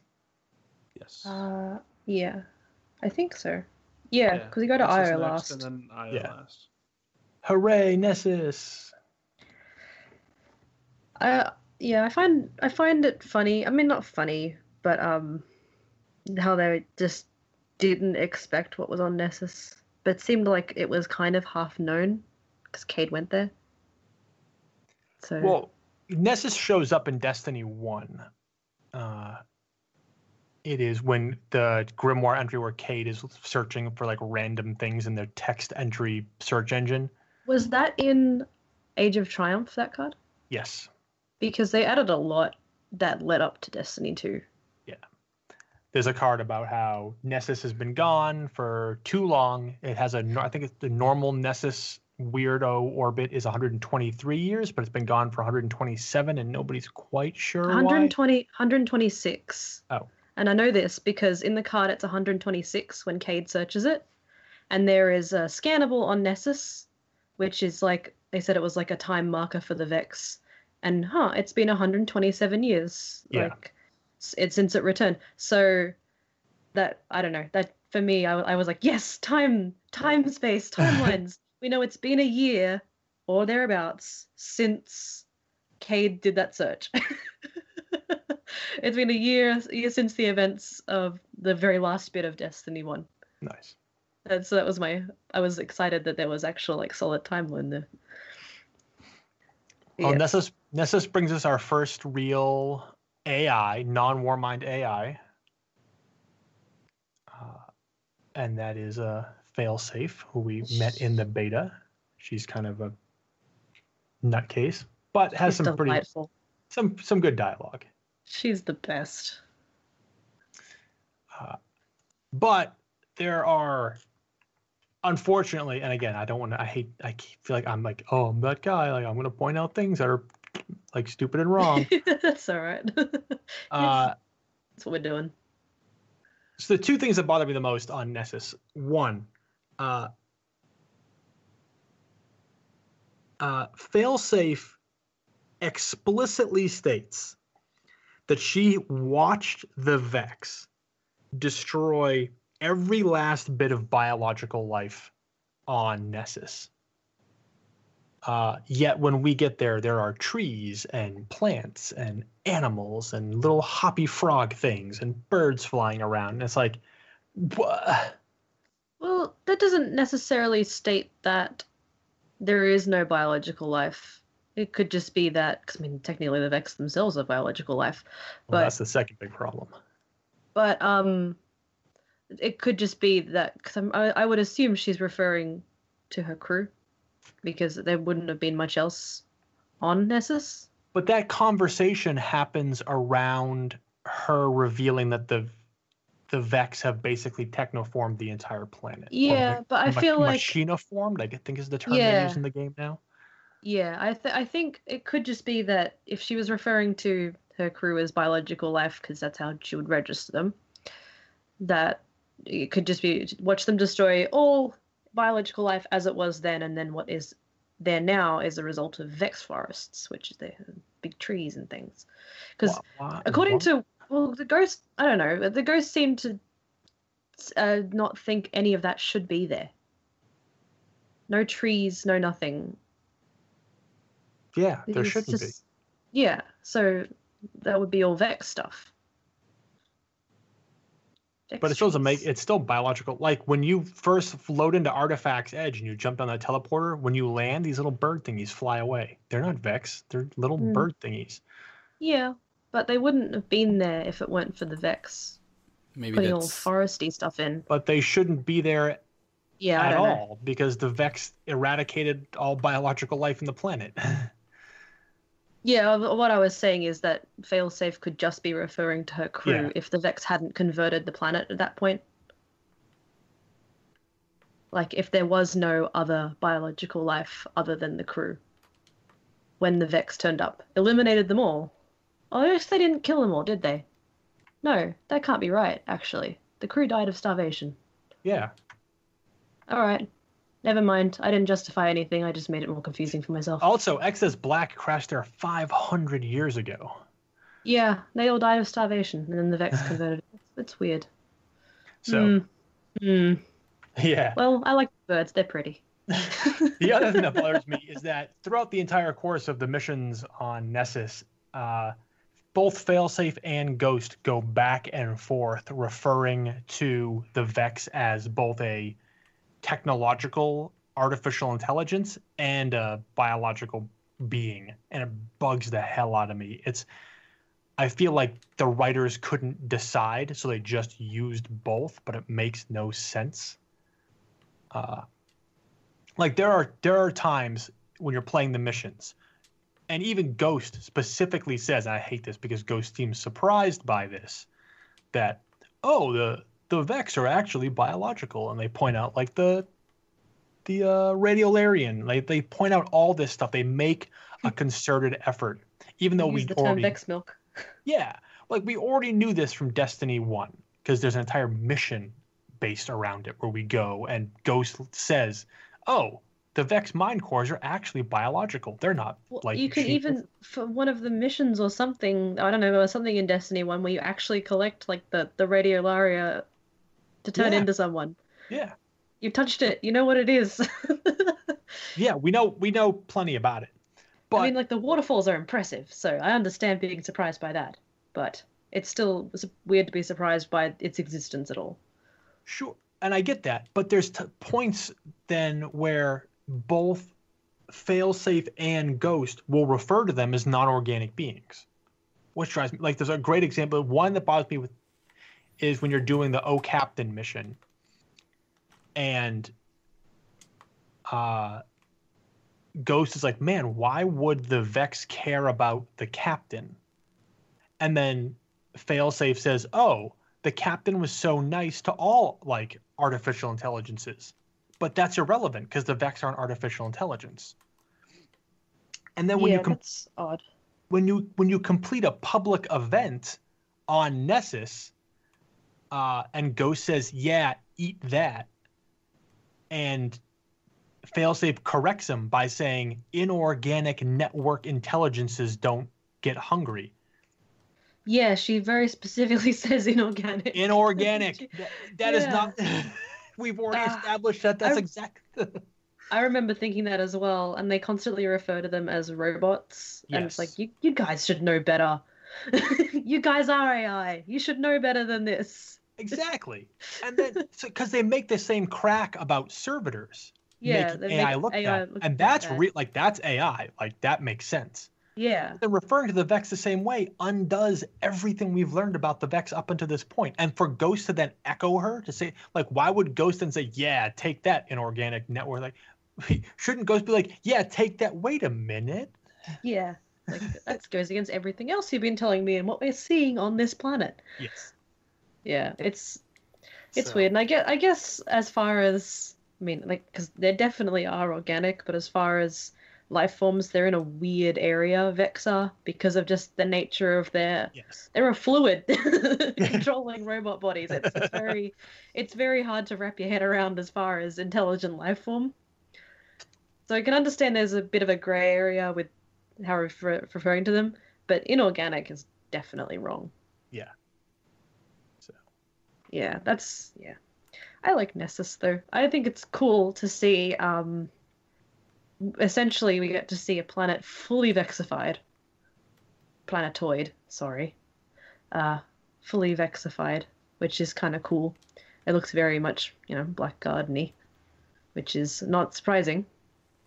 I mean, yeah, it does look pretty black gardeny. I It's just big forests, sort of I feel like Io is boxes. more Io is more vexed than Nessus is. Mm, Io has all the skeletons everywhere. Io has the Pyramidion, which is maybe the coolest thing that the Vex have put in it. Like other than the vault, the Pyramidion is awesome. But the vault from the outside is a big door. The Pyramidion from the outside is a Pyramidion. it's a big triangle vex thing into the sky, and it's awesome. And I can climb it. yes, yeah, no, I definitely agree with that. and it's full of lasers. yeah, uh, uh, very. So cool. there's a lot to talk about uh, on Nessus. We eventually will. Uh, the Vex. Well, so yeah. So then we have the Vex. Uh, we learn not so much on Nessus. We learn this more on Io that the Vex are almost completely under siege by the Taken, uh, and less so the Cabal. Uh, Well, they kind of fight. It's it's interesting because I've seen a few cases on Io where occasionally you'll come across the Vex have caged up a taken Centurion or something. yes. and you can free them and fight them. So they're kind of they're doing both. They're experimenting around a bit. They're f- kind of fighting one another. I feel like it's not just one is a victim.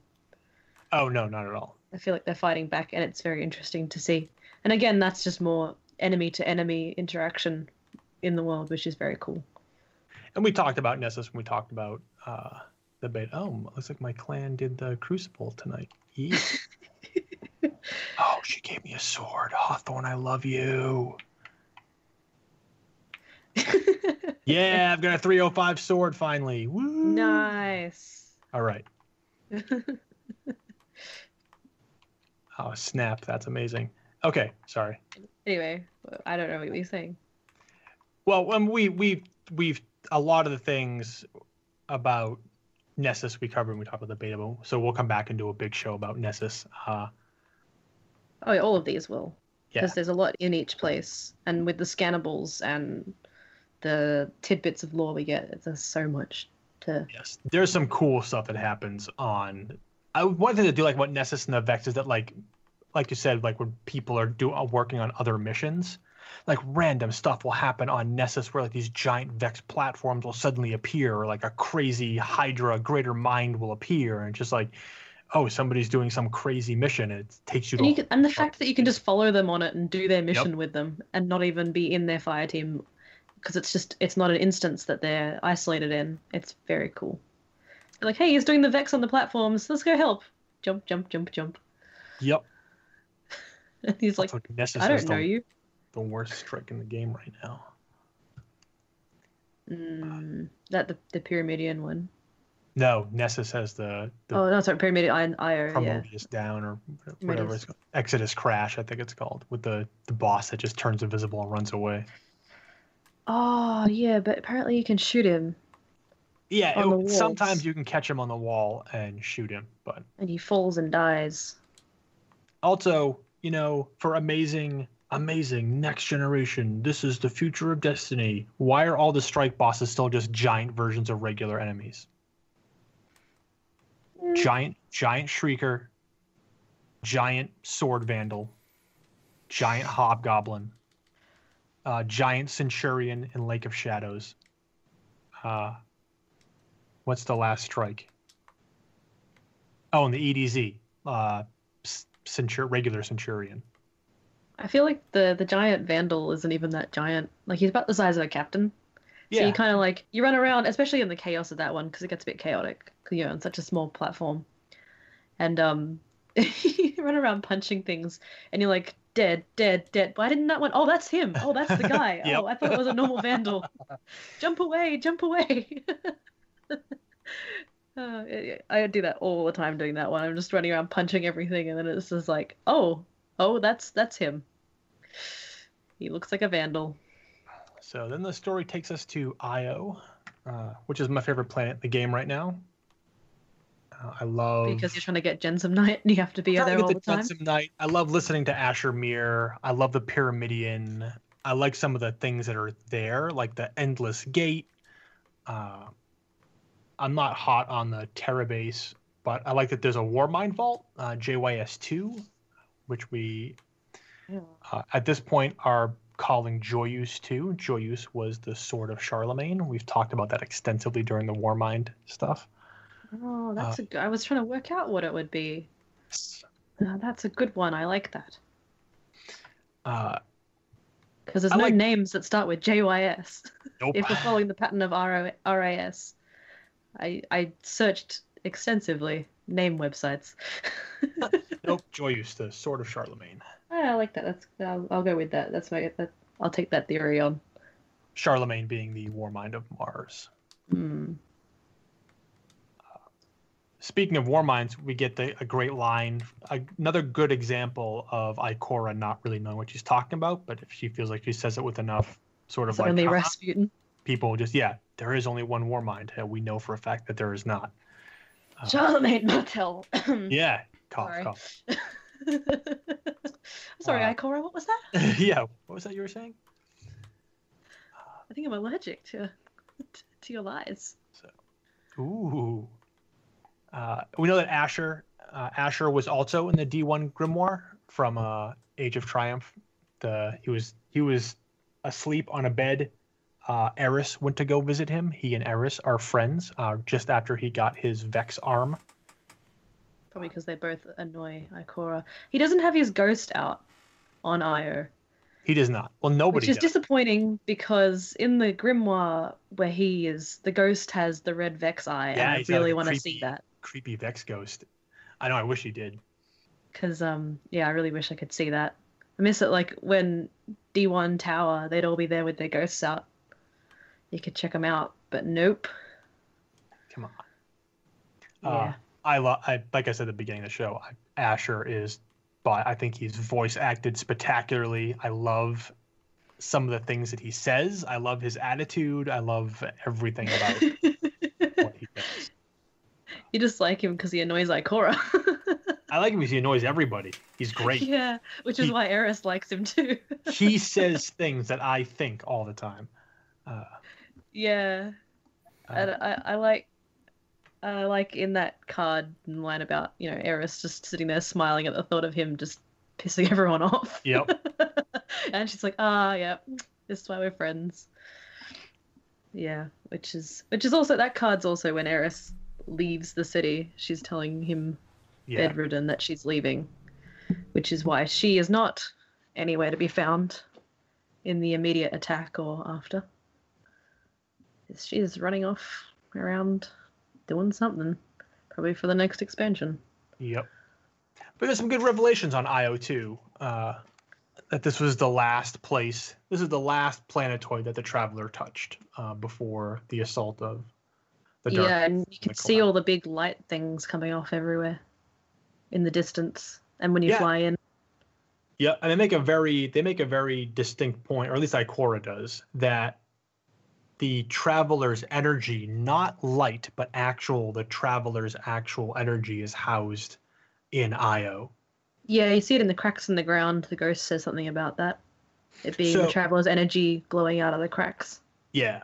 So this is a new thing, right? This the raw energy of the traveler is a new sort of uh, variable, a new factor.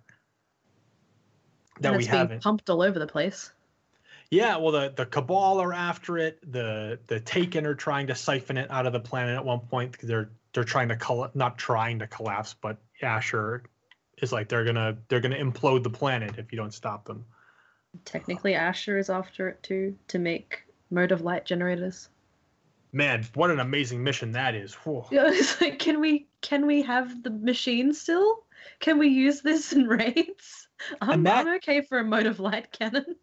So that's a great example. So like we've talked about a little bit, like the, the Hive have changed, the Fallen have changed, the Vex have changed, uh, and we learn way more about the Vex and the Taken on Io here, and how like the the Taken are specifically targeting the Vex, but then the the Vex, the very nature of the Vex organism is infectious to the Taken. So that's like a weird thing that's happening there. Uh, the Taken are now leaderless, uh, but they're focusing a lot on Io uh, trying to And exploit the Calling people in the Ascendant Realm through all those balls. the blights. Yep. Uh, Savathun or anonymous whispering. maybe Malak is still alive. Well, it's uh, that's the only one that that is actually named because um, oh no, actually one names the worm gods, doesn't it? Yes, one specifically names the worm gods. Eir, Yul, Xol. Um, Yeah, and all that. er, Uh, no, no yeah. Akka. No Akka, yeah. Well, that wasn't in some of the other Taken King stuff. I don't think Akka was always named.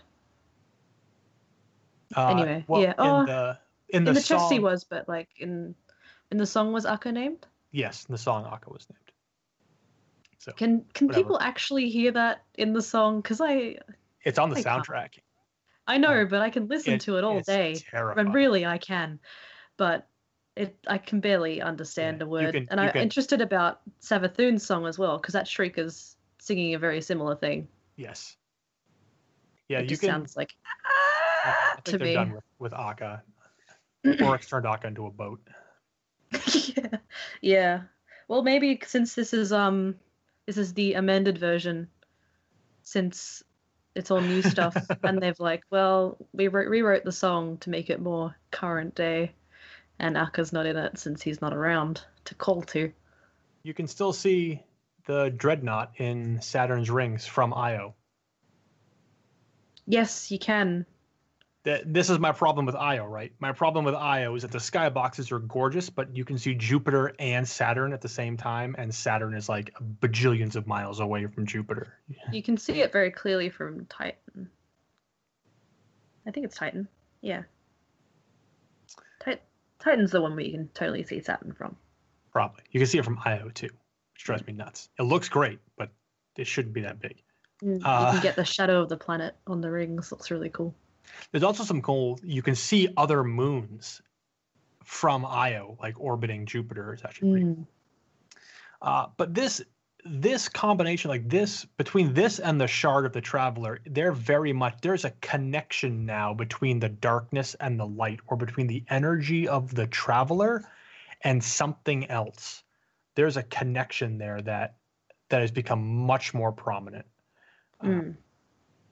so whether the taken need the energy of the traveler to feed or they're using it for some other purpose, we've now they've firmly established like this intrinsic connection between the light and the dark, aside from them just being polar opposites. Uh, that's one of the big sort of big revelations of Io. Uh, there's also this interesting revelation that uh, Asher is slowly becoming Vex. Uh, he says Yeah. that he can feel he can feel them and he can feel the organism inside him slowly converting him. Well, that's like what it's doing to the Taken as well. That Yes. it just sort of spreads and takes over. Although interestingly, if you stand around Asher, he will also say, "Do you feel the nanomachines in your blood?" And nanomachines are not Vex, uh, but nanomachines are Siva. so maybe we didn't come out of the Siva encounter unscathed. Mm, I'm so done with Siva. Well, we. Please no more. There's still going to be a big Siva reveal on Nessus. We know that Exodus Black was carrying a, a Siva cache. Which do you which do you like less, Siva or the Taken? Oh no, don't. I can't decide that. you can't have least favorites. oh, I I don't know actually. Siva was really annoying. The Taken are also really annoying, but they're not that hard to deal with. So I feel like because the Siva sort of buffed everything up, Yeah. it just made it really annoying to deal with, and you can't headshot everything, which is what I don't know. I don't know. I feel like it's hard to decide because Siva bothered me for less time, whereas Taken has been Oh, I around guess- yeah, I guess that's true. inconveniencing me for a long time. I whereas, feel like Taken Scions split faster now. oh really? I feel I feel like I can kill them faster. Really? pop, Yeah. pop, pop, pop, pop, pop. Bye. All right, let's get the Centurion. God, I, I like do have I Mida feel all like I the time, so one and there's 15 more immediately. I, I do I do run Mida all the time, so I feel Oh. like headshots are just like done. I'll do it. The Yeah. golden, golden staple gun. Well, I ran Mida like a lot in Destiny One, so I finally got it again. Like, yes, my baby, come back to me. Yeah. Time to It's- headshot everything. It's the new meta. Yeah, and then it became the new meta, and now I feel like uncool, but I still use it in I still use it in Crucible. Do you pair it up with the mini tool? of course. Nice. Mini tool feels really good though. I u- actually more than I use it more than I thought. I use them about 50-50, Really? which yeah, cuz out of submachine guns, which I wasn't sold on at first. I really like mini tool. And I often run in first with mini tool and then I like I'll of course long range Mida, but if I'm fighting especially beefier things, not even shielded things, just beefier things, I'll run in with mini tool first and then finish them with Mida. Or the other way around. Yeah, I I use them have- about 50-50. I haven't been able to put down Skyburner's Oath on my hunter. Ah, yes, that's pretty useful. Cabal Destroyer. It's, It's awesome. useful if you're doing like the extractor drill and you got the flankers coming up. Yes, that is rather handy. I don't actually have that one. It's it's great. Uh, My my boyfriend has it though, so he, he runs that, and I'll be like, "Well, there's flankers, go shoot them." I'll get the dudes in the back, it's punchy. and and normal scions, not taken scions. One one headshot, pop. It's beautiful. Man, I feel like we're there's well, okay, so that's we'll wrap up IO. Oh yeah. Taken Vex, Pyramidion, We'll go we'll go into this stuff way deeper. Uh, and that takes us back to the end of the story, which we talked about in the beginning a little bit here. This issue of scale and destroying the the Almighty by ourselves, which is kind of yeah. But there are some amazing set pieces there, like you said, like out, you know, right on the surface of the sun. yeah. Uh, the the mining tube that takes you to the final area is really cool. I've died in that. I switched to third person. I pulled out my sword while I was flying through the tube, and I somehow got caught on something and it just wrecked me. Speak, speaking of dying like in tubes and stuff, doing some one of the uh oh, is it the is it the Pyramidion um not Pyramidion, Lasers. whichever is full of lasers. no, whichever um strike it is. I think it's on IO. If you jump when you go into the Cabal cannon, you will hit the roof of that doorway Oh, and you will yeah, die. on Nessus, yeah. And if you learned that the don't jump- in the beta. Yeah, Yep. yeah, that's right. And if you don't jump and you go to land, you need to jump before you hit the ground because sometimes you will st- still die. Yeah, you'll just splat right into that wall too for moving too fast. Yeah, but it's not even the wall. You just hit the floor and you die.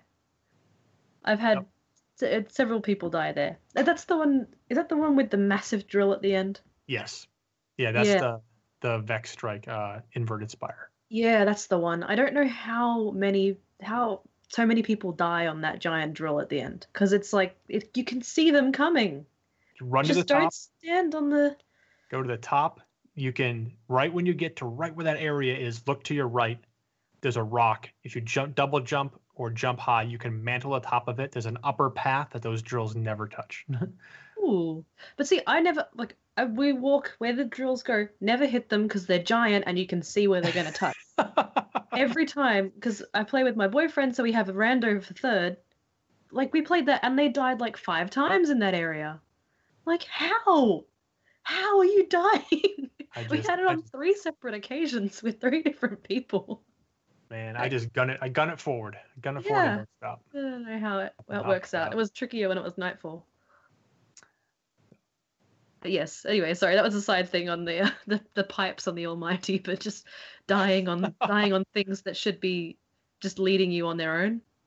the number of cannons and things that will just kill you if you let the game do its thing. Ugh. Anyway. So, and then we have the the mission where you're running through the city to get back to the Vanguard. I think that's one of the coolest missions. Probably Yeah. one of the top five in Destiny. I don't think anything right now for me still doesn't replace uh, the Last Array, which I think is one of the, the best missions in Destiny. Uh, but man, yeah, jumping from rooftop to rooftop, uh, Oh, yeah, linking up with other guardians, like everything about that that final mission is is fantastic. And I just Uh, loved, like, even from the very beginning of the story, just being in a mission, a, a game world with enemies, with the NPC characters Yes. felt really cool. Like, the first one where you get to see them all use their super. And you're like, Uh, yeah, I'm fighting alongside Zavala. Look at this, we're buddies. Like, it's great. And just seeing them all in action. And even though at the that mission where you're coming to them, they're not really in action because they're kind of You can actually you can kill that cabal before Ikora shoots it, which is really funny because then she's shooting Zavala. But That's amazing. so I was playing with my brother, and the first time he was on Striker Titan, and we were he was so far ahead, and he ran in and he shoulder tackled that cabal, and killed it immediately. And then Ikora pulled the trigger. I'm like, did Ikora just shoot Zavala? I'm gonna put him out of his misery. Yeah. It's the only way. Uh, and if you wait there for too long, Cade also has a fo- Cade has a great line where it's like, was like, do we just have a moment? I think we had a moment. The moment's gone. Uh, y- you ruined it. yeah. Uh, but it's funny playing that last mission uh, to wrap this, bring this back around to the front of the podcast. You talk about the fight with, uh, with Ghaul. And you know, we see these cutscenes on the way. We don't really know if the speaker's confirmed dead. We don't know if Cal, uh, the He's- console is He's confirmed dead, dead. isn't he? Is he? Yeah. Some I I know there was something in the tower, a scanner, like oh remember the speaker or whatever. It was like a it was a very very heavily implying that he's gone. Yeah, but the immortal is not destroyed, and the speaker was on the immortal. Yeah, but I thought he was I- killed. I agree that you know he's. We don't know for sure. Okay, I'm pretty sure there was something I No, there was. I, I found know what you're read. talking about. It was there was something in the tower that that said something Yeah, about he wasn't over the, in the first bazaar. and won't be the last, or I don't know something weird. It's it's Yeah, it's in the bazaar. There's a scannable, and Go says these are the speaker's quarters. They rebuilt them just like they were in the tower. There's a whole little thing about the speaker. mm, But when the traveler gives everybody their light back, would the speaker get his light back too? mm, He was a guardian, was was he? Oh, he Yeah. did have a ghost, didn't he? Yep. Mm. so. Uh, the big. It was interesting playing through that mission a couple times. Uh, and again, I think that last fight is a little bit underwhelming. Uh, but while I was playing it, I was thinking to myself, man, how cool would it have been? And I'm I'm just gonna go off into like complete fantasy land here. If we if you could not win the fight against Ghaul, because there's that whole cutscene with Ghaul, like you defeat Ghaul, and then there's like weird like booger Ghaul comes out of Ghaul's body, and then the traveler wakes up and it's like, nope, sorry, booger Ghaul, you're gone.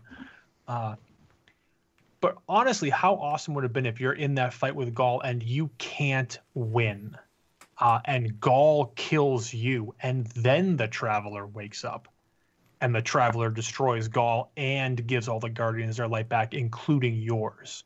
That would Uh, that would have been really cool. uh, just to, to put some more like gravitas there on the traveler. Uh, Yeah, because it seemed it seemed. I don't know. Maybe it- like I was thinking like, why did it actually wake up at that point? Yeah. And I, the best I could think was like, because that was the closest anyone got to directly messing with the light from the traveler, not just sort of outside of it, because he was like right up against it Yeah. doing things to it. but I I definitely think it would have been cooler and maybe even make more sense if we had actually lost that we were we were the chosen of the traveler. Traveler's chosen that little Yep. pistol. Um, we were the chosen of the traveler, and we failed. So it was like, fine, I'll do it myself. like Yeah, I I feel like that would have made sense. But yeah, it, it's interesting. because I think, and I hope. I mean, I don't think they're ever going to change that, unfortunately. But like, if a heroic version of that fight would just be because the way Ghaul taunts you that whole fight, it doesn't seem like we should be able to beat him with bullets.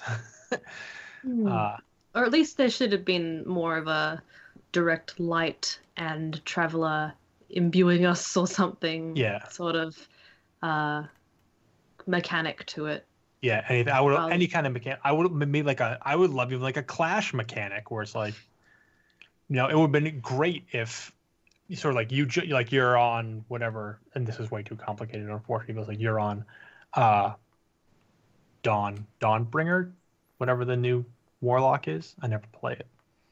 Uh, Hmm. you know, you jump up in the air and you start throwing swords at him, uh, sword blades, and he matched you for every single one. Like you couldn't hit him with it because he would counter every single one. Hmm. Uh, like I remember when he first when he first turned into like electricity mode. I'm like, you're done now. I hit him with a tether. I'm like, how does it feel to be suppressed? I'm like, it doesn't suppress him. I'm like, come on, like that would have been hilarious if I could suppress him uh, with my tether.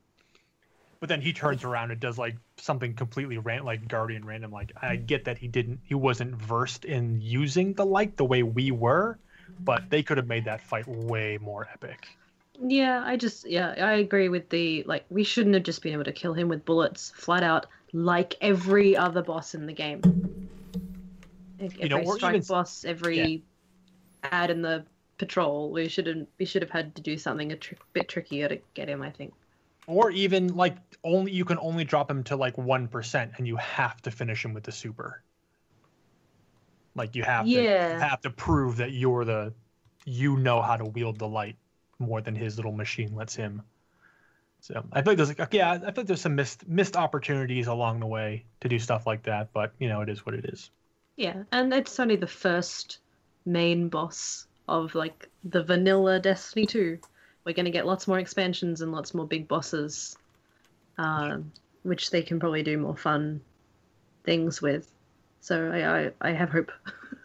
It's also, I mean, it's also disappointing if you rewind it to the beginning, where it's like, oh, Ghaul has been bred from birth to take the, back the traveler, and look what he did to the tower. And it's like, well, the entire city with millions of guardians couldn't beat this guy on his initial assault, but then you know we sort of like meet him on board one mono e mono and can can do it. It's like, yeah, I mean, part of I- that is the Traveler and the Light, that he took us by surprise by shutting off the Traveler. We weren't expecting that. yeah, So- yeah.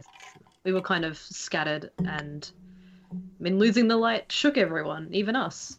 Even us super guardian. Like we we were still kind of stumbling off to the farm, barely handling the doggies. yeah, but we have infinite tanks. Not at that point. We didn't we didn't at that point, so it was like in the initial sort of aftermath everyone was very surprised and shaken. So it's kind of understandable that we didn't beat him then. Uh, we had to sort of build ourselves up in order to do it, but I still think we shouldn't have just been able to do it in a normal boss way. Because even, you know, like raid bosses and stuff, they have tricky mechanics to them. They have methods that you have to go through to even get to damage them, but you could just wail on Ghaul the whole time. Yeah, you can just, and he's not even that. I mean, I guess they wanted, and I hate. I'm not going to get into this discussion about like casual players versus hardcore players, but like they wanted everybody to finish the campaign. They needed, they Yeah, needed I the, guess. they needed the worst possible player to be able to finish the campaign. But it still could have been just like, you know, he leaves behind puddles of light when he changes uh, element, and you have to stand in those to damage him or something. Yeah, instead of just ones that just give us our of- super. I could. I Instead don't of just stand on the stand on the pillar and shoot. yeah, or just like, oh, go keep getting your infinite super over and over and over again. Like, if you're gonna keep giving my infinite super, make it so the infinite super is a thing that has to kill him. Like, yeah, yeah. Anyway, it was it was still an all right. Like I still really liked that fight. I just felt like it was an anticlimax as far as fight mechanics go. As a story, I thought it was really cool, but as fight mechanics, it was like, oh, okay, well, I guess we're doing this again. And then we have mysterious ending. Yes. Mysterious ending with the the traveler's energy radiating far outside our own galaxy. Uh, Yeah, which is And awakening the Reapers in deep space. No, wait, wrong game. Awakening the pyramid ships. which is interesting because like before um the light that shot out i think i'm trying to remember exactly because i haven't like heavily researched this but it was just stuff that it was also stuff that my boyfriend was, speculating with me because we were like oh big ending um that uh the in the sort of collapse the traveler did something similar yes, release but that. it didn't reach beyond the reef. And Correct. this re- this went beyond our galaxy. Yeah. So, I mean, and those things at the end are Well, very, also- very, very far away. Well, I mean, also in in Alpha Lupi, it's the traveler is exhausted when it gets to our system. Like it is worn down and weary. Yes. So it's, so it's just significant that that blast of light, which sort of, you know, here I am. I'm awake been- now. Been It- it, napping like- for three years. It goes so much further than it ever did before. yeah. and uh, yeah, it's a bit of a oh, I'm awake. Here I am. Hello, world, universe, galaxy, whatever. So do you think the pyramid ships are friend or foe? Mm, I don't know because everything I have speculated thus far has been able to be argued against. Because, like I said, my boyfriend and I were speculating, and everything I come up with was like, "Oh no, it can't be that." Because, like, uh, okay, I, I guess I just don't know. So, yeah, Hints at speculating many things with that. All right. Well, there's now I'm so keenly because we still haven't figured out the thing with episode. What episode are we? 28 or 23? That's like Uh, three and a half hours long. Yeah, 28. I've got it broken down. I just really, I just haven't. Well, now now I'm do it. super sensitive about how long our episodes are because I'm like, oh man, super long episode. We're not even able to publish it. Well, no, no, we can knowing it, knowing in advance. It's it's pulling the old one and cutting it up and putting a. I don't know. I just, I'm just lazy. But but yeah, I mean, there's tons we didn't we haven't talked about like Amanda Holliday and Banshee's back and Master Rahool is back. Uh, He's been giving me exotics from Legendary, so I love him again. All right. the factions just showed up. Uh, the entire universe is now a weird slot machine we put tokens into, which I absolutely hate. I, I, I have been every day that I play this game, I have to withhold myself from going on a Twitter rant about how garbage the token system is. Because it is like Uh, it is like insert default mechanic for every video game since Super Mario Brothers on NES. and it's Collect interesting that everyone has their own Oh my god! Like. I don't mind that they have that, but I don't like the whole mm, turn in tokens. You have to do their activity thing. No, I don't. I don't mind it counting reps separately for each person, But and that because I know you get all these different armor sets from them. But sure, and I get that, but I'm I'm on I'm on Titan. I'm on the frozen moon of Titan above a methane ocean, and methane rain is raining down upon me, and it's freezing everything I know. And there's the evil alien hive, and then there's the fallen running around, and I open a treasure chest, and it has a token in it, like a pog. And then I go and take that pog, and I give it to Sloane, and she gives me something for it, like. And then I, I get a patrol, and Sloane says, Hey, my supplies were cut off. I need you to go get them back. And then I go and get her supplies back, and she rewards me with a token that I then give immediately back to her. it's like the token thing is just, it makes no sense to me. Uh, it does not fit in any way. Like it is, every time I get them, I'm reminded this is a game.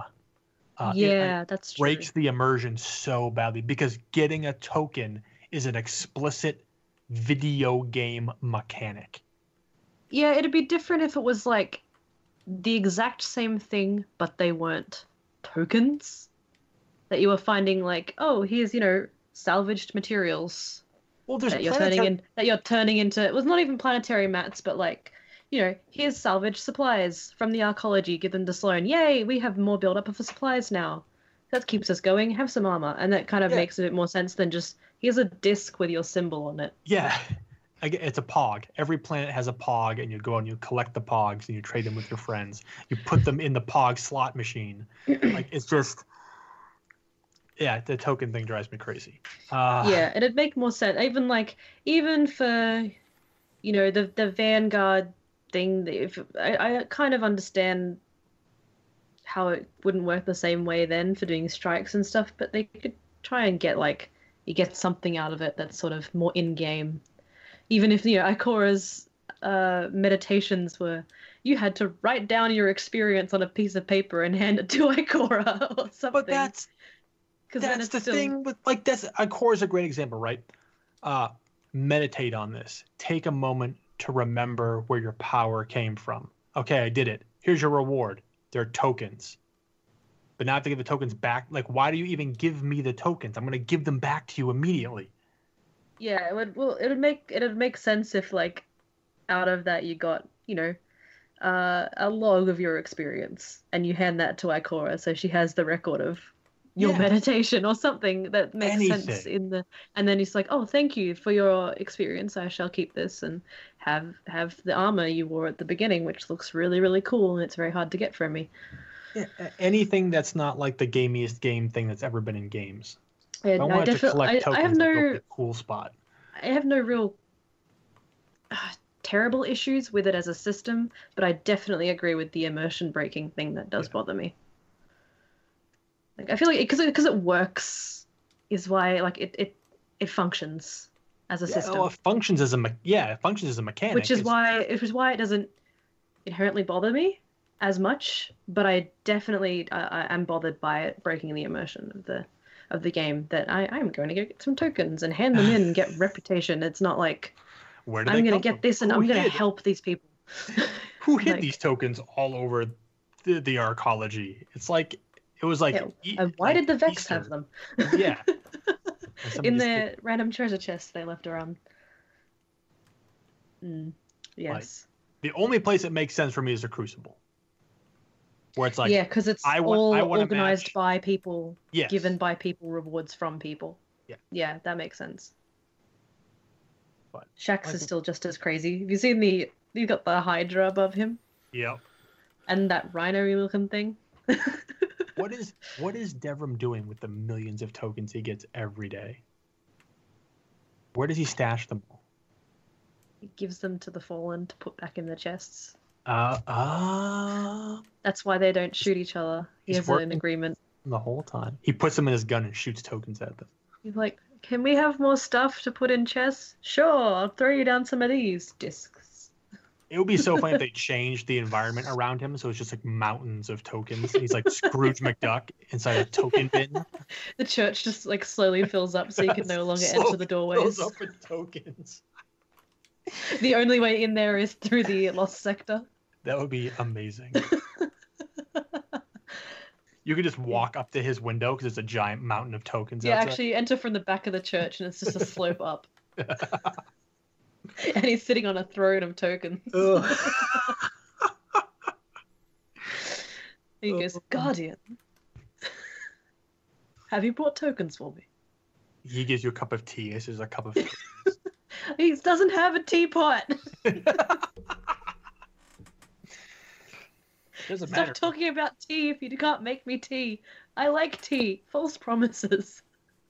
Maybe the fallen bring him tea. Maybe. He gives them tokens for tea. They put them back in the boxes. We get the tokens, bring them. Cycle repeats.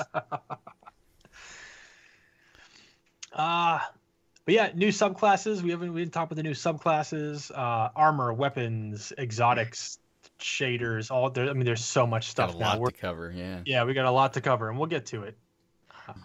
I'm actually more okay with the shader system now that I've played the game for a bit. Yeah, you know what I'm not okay with? I'm okay with the fact that you have limited space for shaders. Yeah, I, didn't you say you're got- maxed? I'm maxed. my shader inventory is full. All my shaders go to the postmaster now. But the problem is when you delete a shader, you can only delete one at a time, and I've got like what? 80 of every shader. So I'm not Mm, gonna just see. I don't. I don't think you should have limited space for something like that. That's yeah. Okay, I haven't. I haven't maxed out my space yet. I was just talking about them being uh, one-off sort of consumable, which I was not okay with at the beginning, but I'm okay with now because he gets so many of them, Yeah, well, I mean, there's just well, and also because you can put them on things and they stay. So you can have a gun and you can put make it shiny gold, and that gun will forever and always be shiny gold unless you get rid of it. Yeah. And it's kind of Oh. cool because I've got my I've got my sparrow and my ship shaded, and they look really cool. My ghost shaded. And you can put shaders in the vault. So I learned you can put shaders in the vault. Mm. Uh, Oh, not through third party, not through like dim, but directly into the vault. The problem is that I, I, I don't know who designed the new vault, uh, but they're awful, and I don't Mm. like them. Mm, I because agree. I don't know who decided the vault should be giant pile of all your things.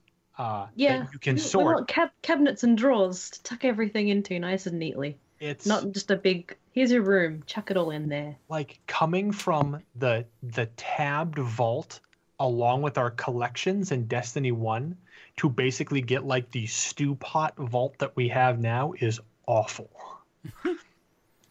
I, I I appreciate the vault and the inventory options for organizing. But they don't stick. They don't stick though. That's what's I, I appreciate that they're there and they at least had the hope that that would be a thing because I like being able to just go, I organize my name in a recent, you know, whatever. But I about feel like if they had that, if they had that, it doesn't it do that automatically? No. Oh, it did for me. Oh, okay. Well, the lock to the drawer, I guess. whatever I open the vault and whatever mess it's in that time. Yeah, like, well, I mean, when you open your vault, are all your scout rifles together? All your auto rifles are together? All your sidearms are together? All your sparrows are together? Yes, but in order of common, like rarity, whatever. I'm going to the tower right now to check this out because I don't believe it's true. But I think it changes sometimes. Well, the second you even like if you even view something in your vault, the sorting breaks. Yeah, I haven't really touched stuff in there, so that's probably why. I don't. I live. I live in Dim. Uh, shout out to the dudes at Dim who are the greatest people who have ever lived for Mm. what they do for this game.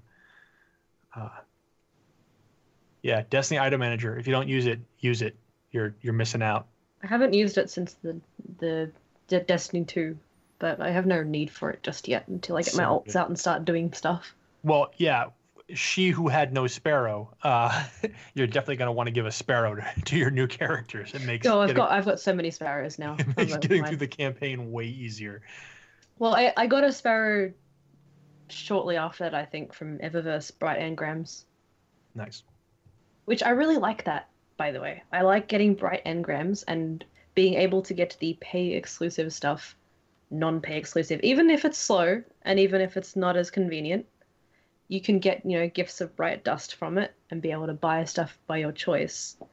And I feel like they've improved it in this game more than Destiny 1. I feel that you can still get all that paid stuff if you work for it and it's all available to you if you work for it. Uh, but there's still incentive to pay if Yeah. that makes sense. Whereas i felt like in destiny 1 with a lot of the eververse stuff you pay or or you're not getting it. Because it's like very very hard to get and it's all rng whereas this is rng but you still get bright engrams whenever you level up instead of more motes which of course you need. Yay! Um Okay, so my when I open my vault, my vault goes uh, level one, light level ten sidearm, then auto rifle, then sidearm, then sidearm, then submachine gun, then sidearm again, then pulse rifle, then hand cannon, then sidearm, then trace rifle. There oh, is- my- together Hmm. There is no order. This is a mess. maybe i just don't have as much in there i don't have many weapons and i have and then I have a grenade launcher and a grenade launcher, then a shotgun, then another grenade launcher, then two swords, then another grenade launcher. Mm. Yeah, the vaults the vault changes though when I go back into it. It's all very messy. I do like having little pockets to tuck things into rather than just a big space. And uh yeah. Just more, more vault space too would be nice. I haven't filled it, but I already want more. Because uh, the, the thing is, with limited limited vault space, it's like there's less incentive to chuck stuff in there. Yeah. Well, the other thing I don't get, like, they made a big deal about there being, you know, so, you know, we all know this. All the weapons are are static rolls now. Uh, I like that though. but what I saying, if everything is going to be static, why not have a collections for legendary weapons? Mm, good point. Because you're going to take it out of the vault. It's never going to be different. So you might as well just give us a collection for all of them. yeah, the only reason to vault it is for the light level or Yeah. the power level, whatever it is. Yeah.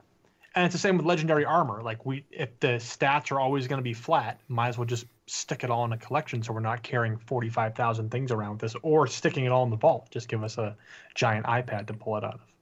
Yeah, I miss the um, I miss the kiosks where you could see everything, including stuff you didn't have, Yes. because like the the, the collector sort of side of everything, it's just not there.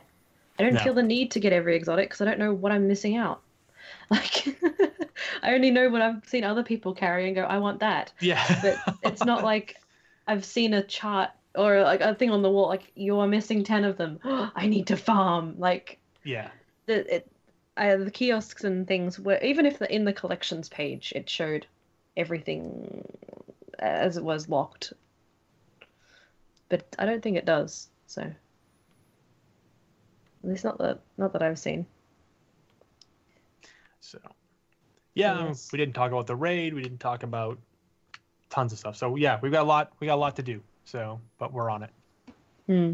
yes and there's lots more lots more stuff to talk about We're also. And I think all into. all of us. I think we're all enjoying just playing the game too. mm.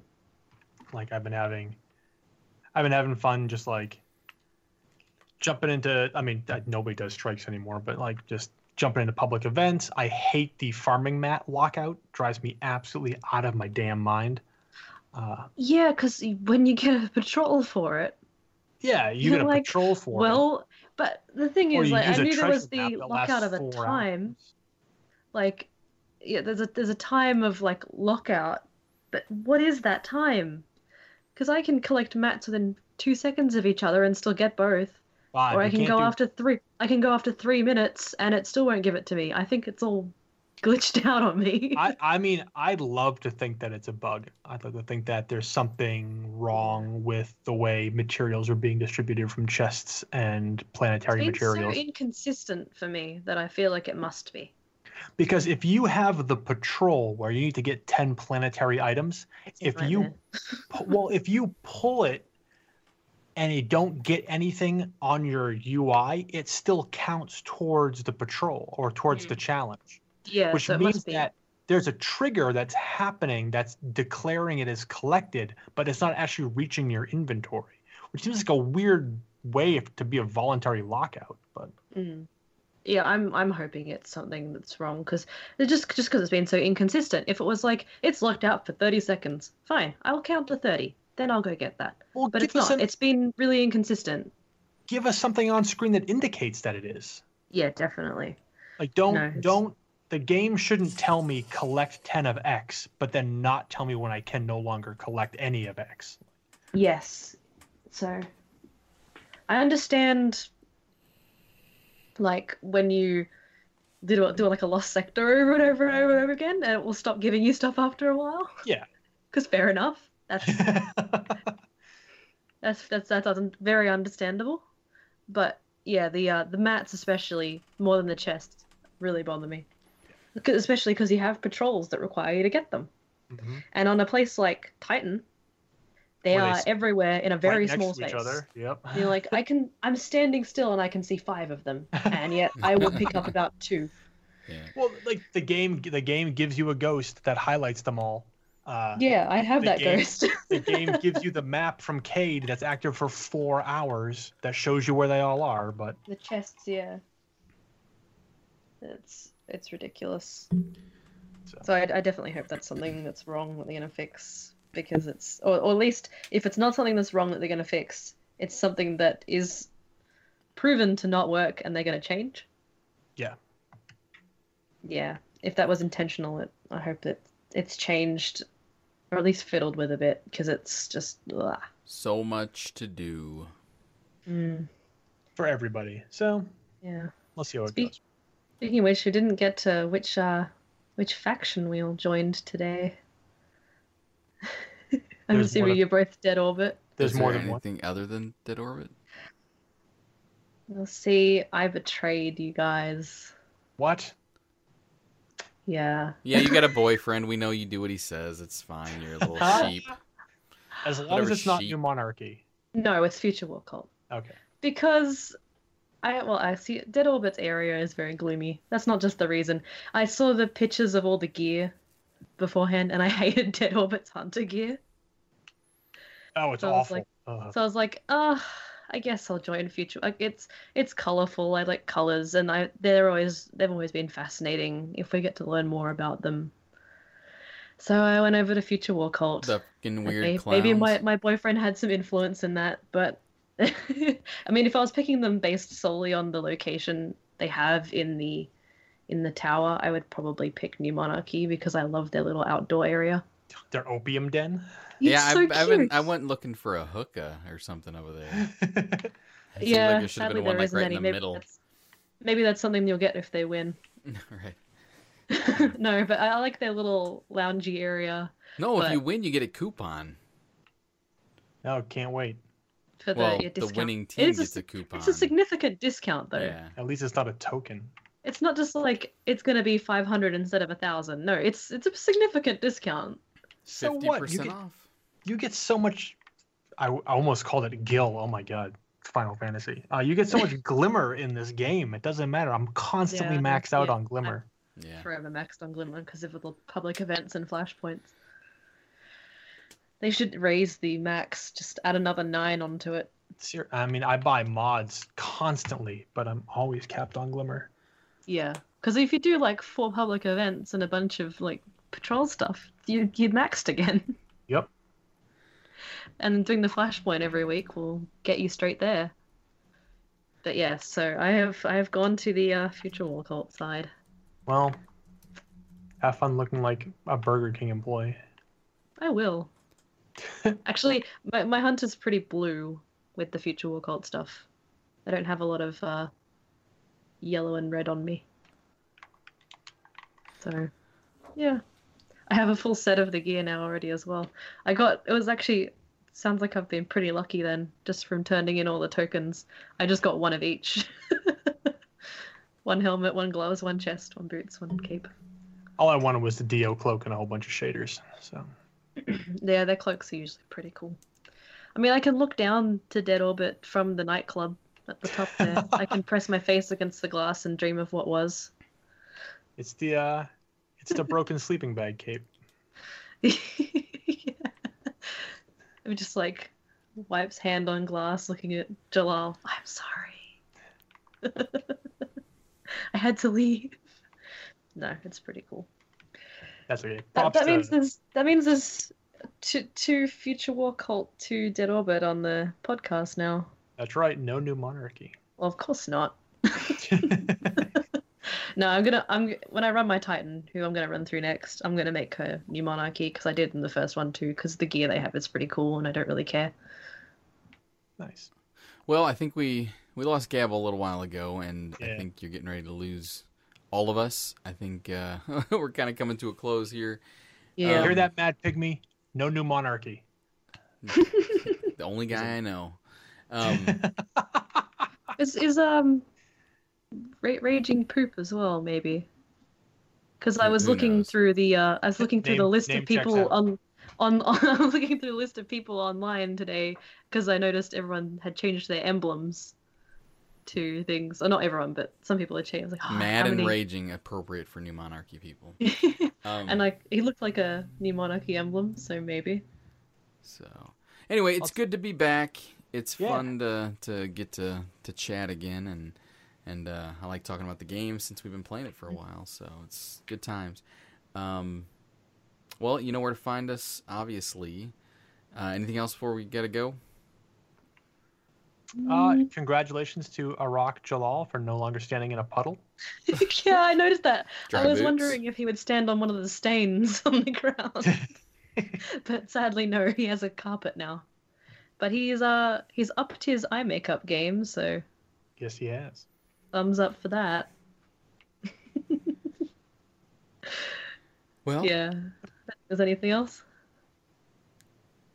Maybe we'll be back in a more consistent basis since we're we're kind of right now just kind of chatting through all this interesting stuff and and still digging through the deep lore if there is a lot. I don't know. We'll we'll Oh, there's all this fresh, fun new material Yeah. to work with. oh yeah, and we it's got a all new, and we can forget the old, and it's great.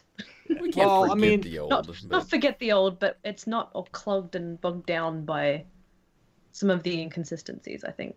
Like I said, there's there's no repository in the game for any of like the like everybody thought like the show lore button was going to be a an amazing thing for this community, and it turned out to be like, meh, and a lot of those things aren't that great. The the show lore thing, and then there's all the they're like, oh, there's over 80 scannables across the entire Destiny world, and you can scan them an infinite number of times, and that's never stored anywhere. Like there's no there's no record book there's no collection there's no kiosk to see what we've got and what we don't there's the collection aspect of that is is gone so But I feel like, in a way, that makes it, that benefits us a little bit. As a podcast who collects and organizes all these things and connects Right. them together. well as i'm saying it Because just now takes- it's harder for people to do that on their own. it But takes you- us more time to do it It's so Yes. weird. It's so weird though because you know they made a big deal about here is a very unique and special. Um, oh, not logo. What the hell are those called? Your your um, crap. The thing around your name in the game. I'm half asleep. the emblems The emblems. Here's your emblem for being a lore hunter.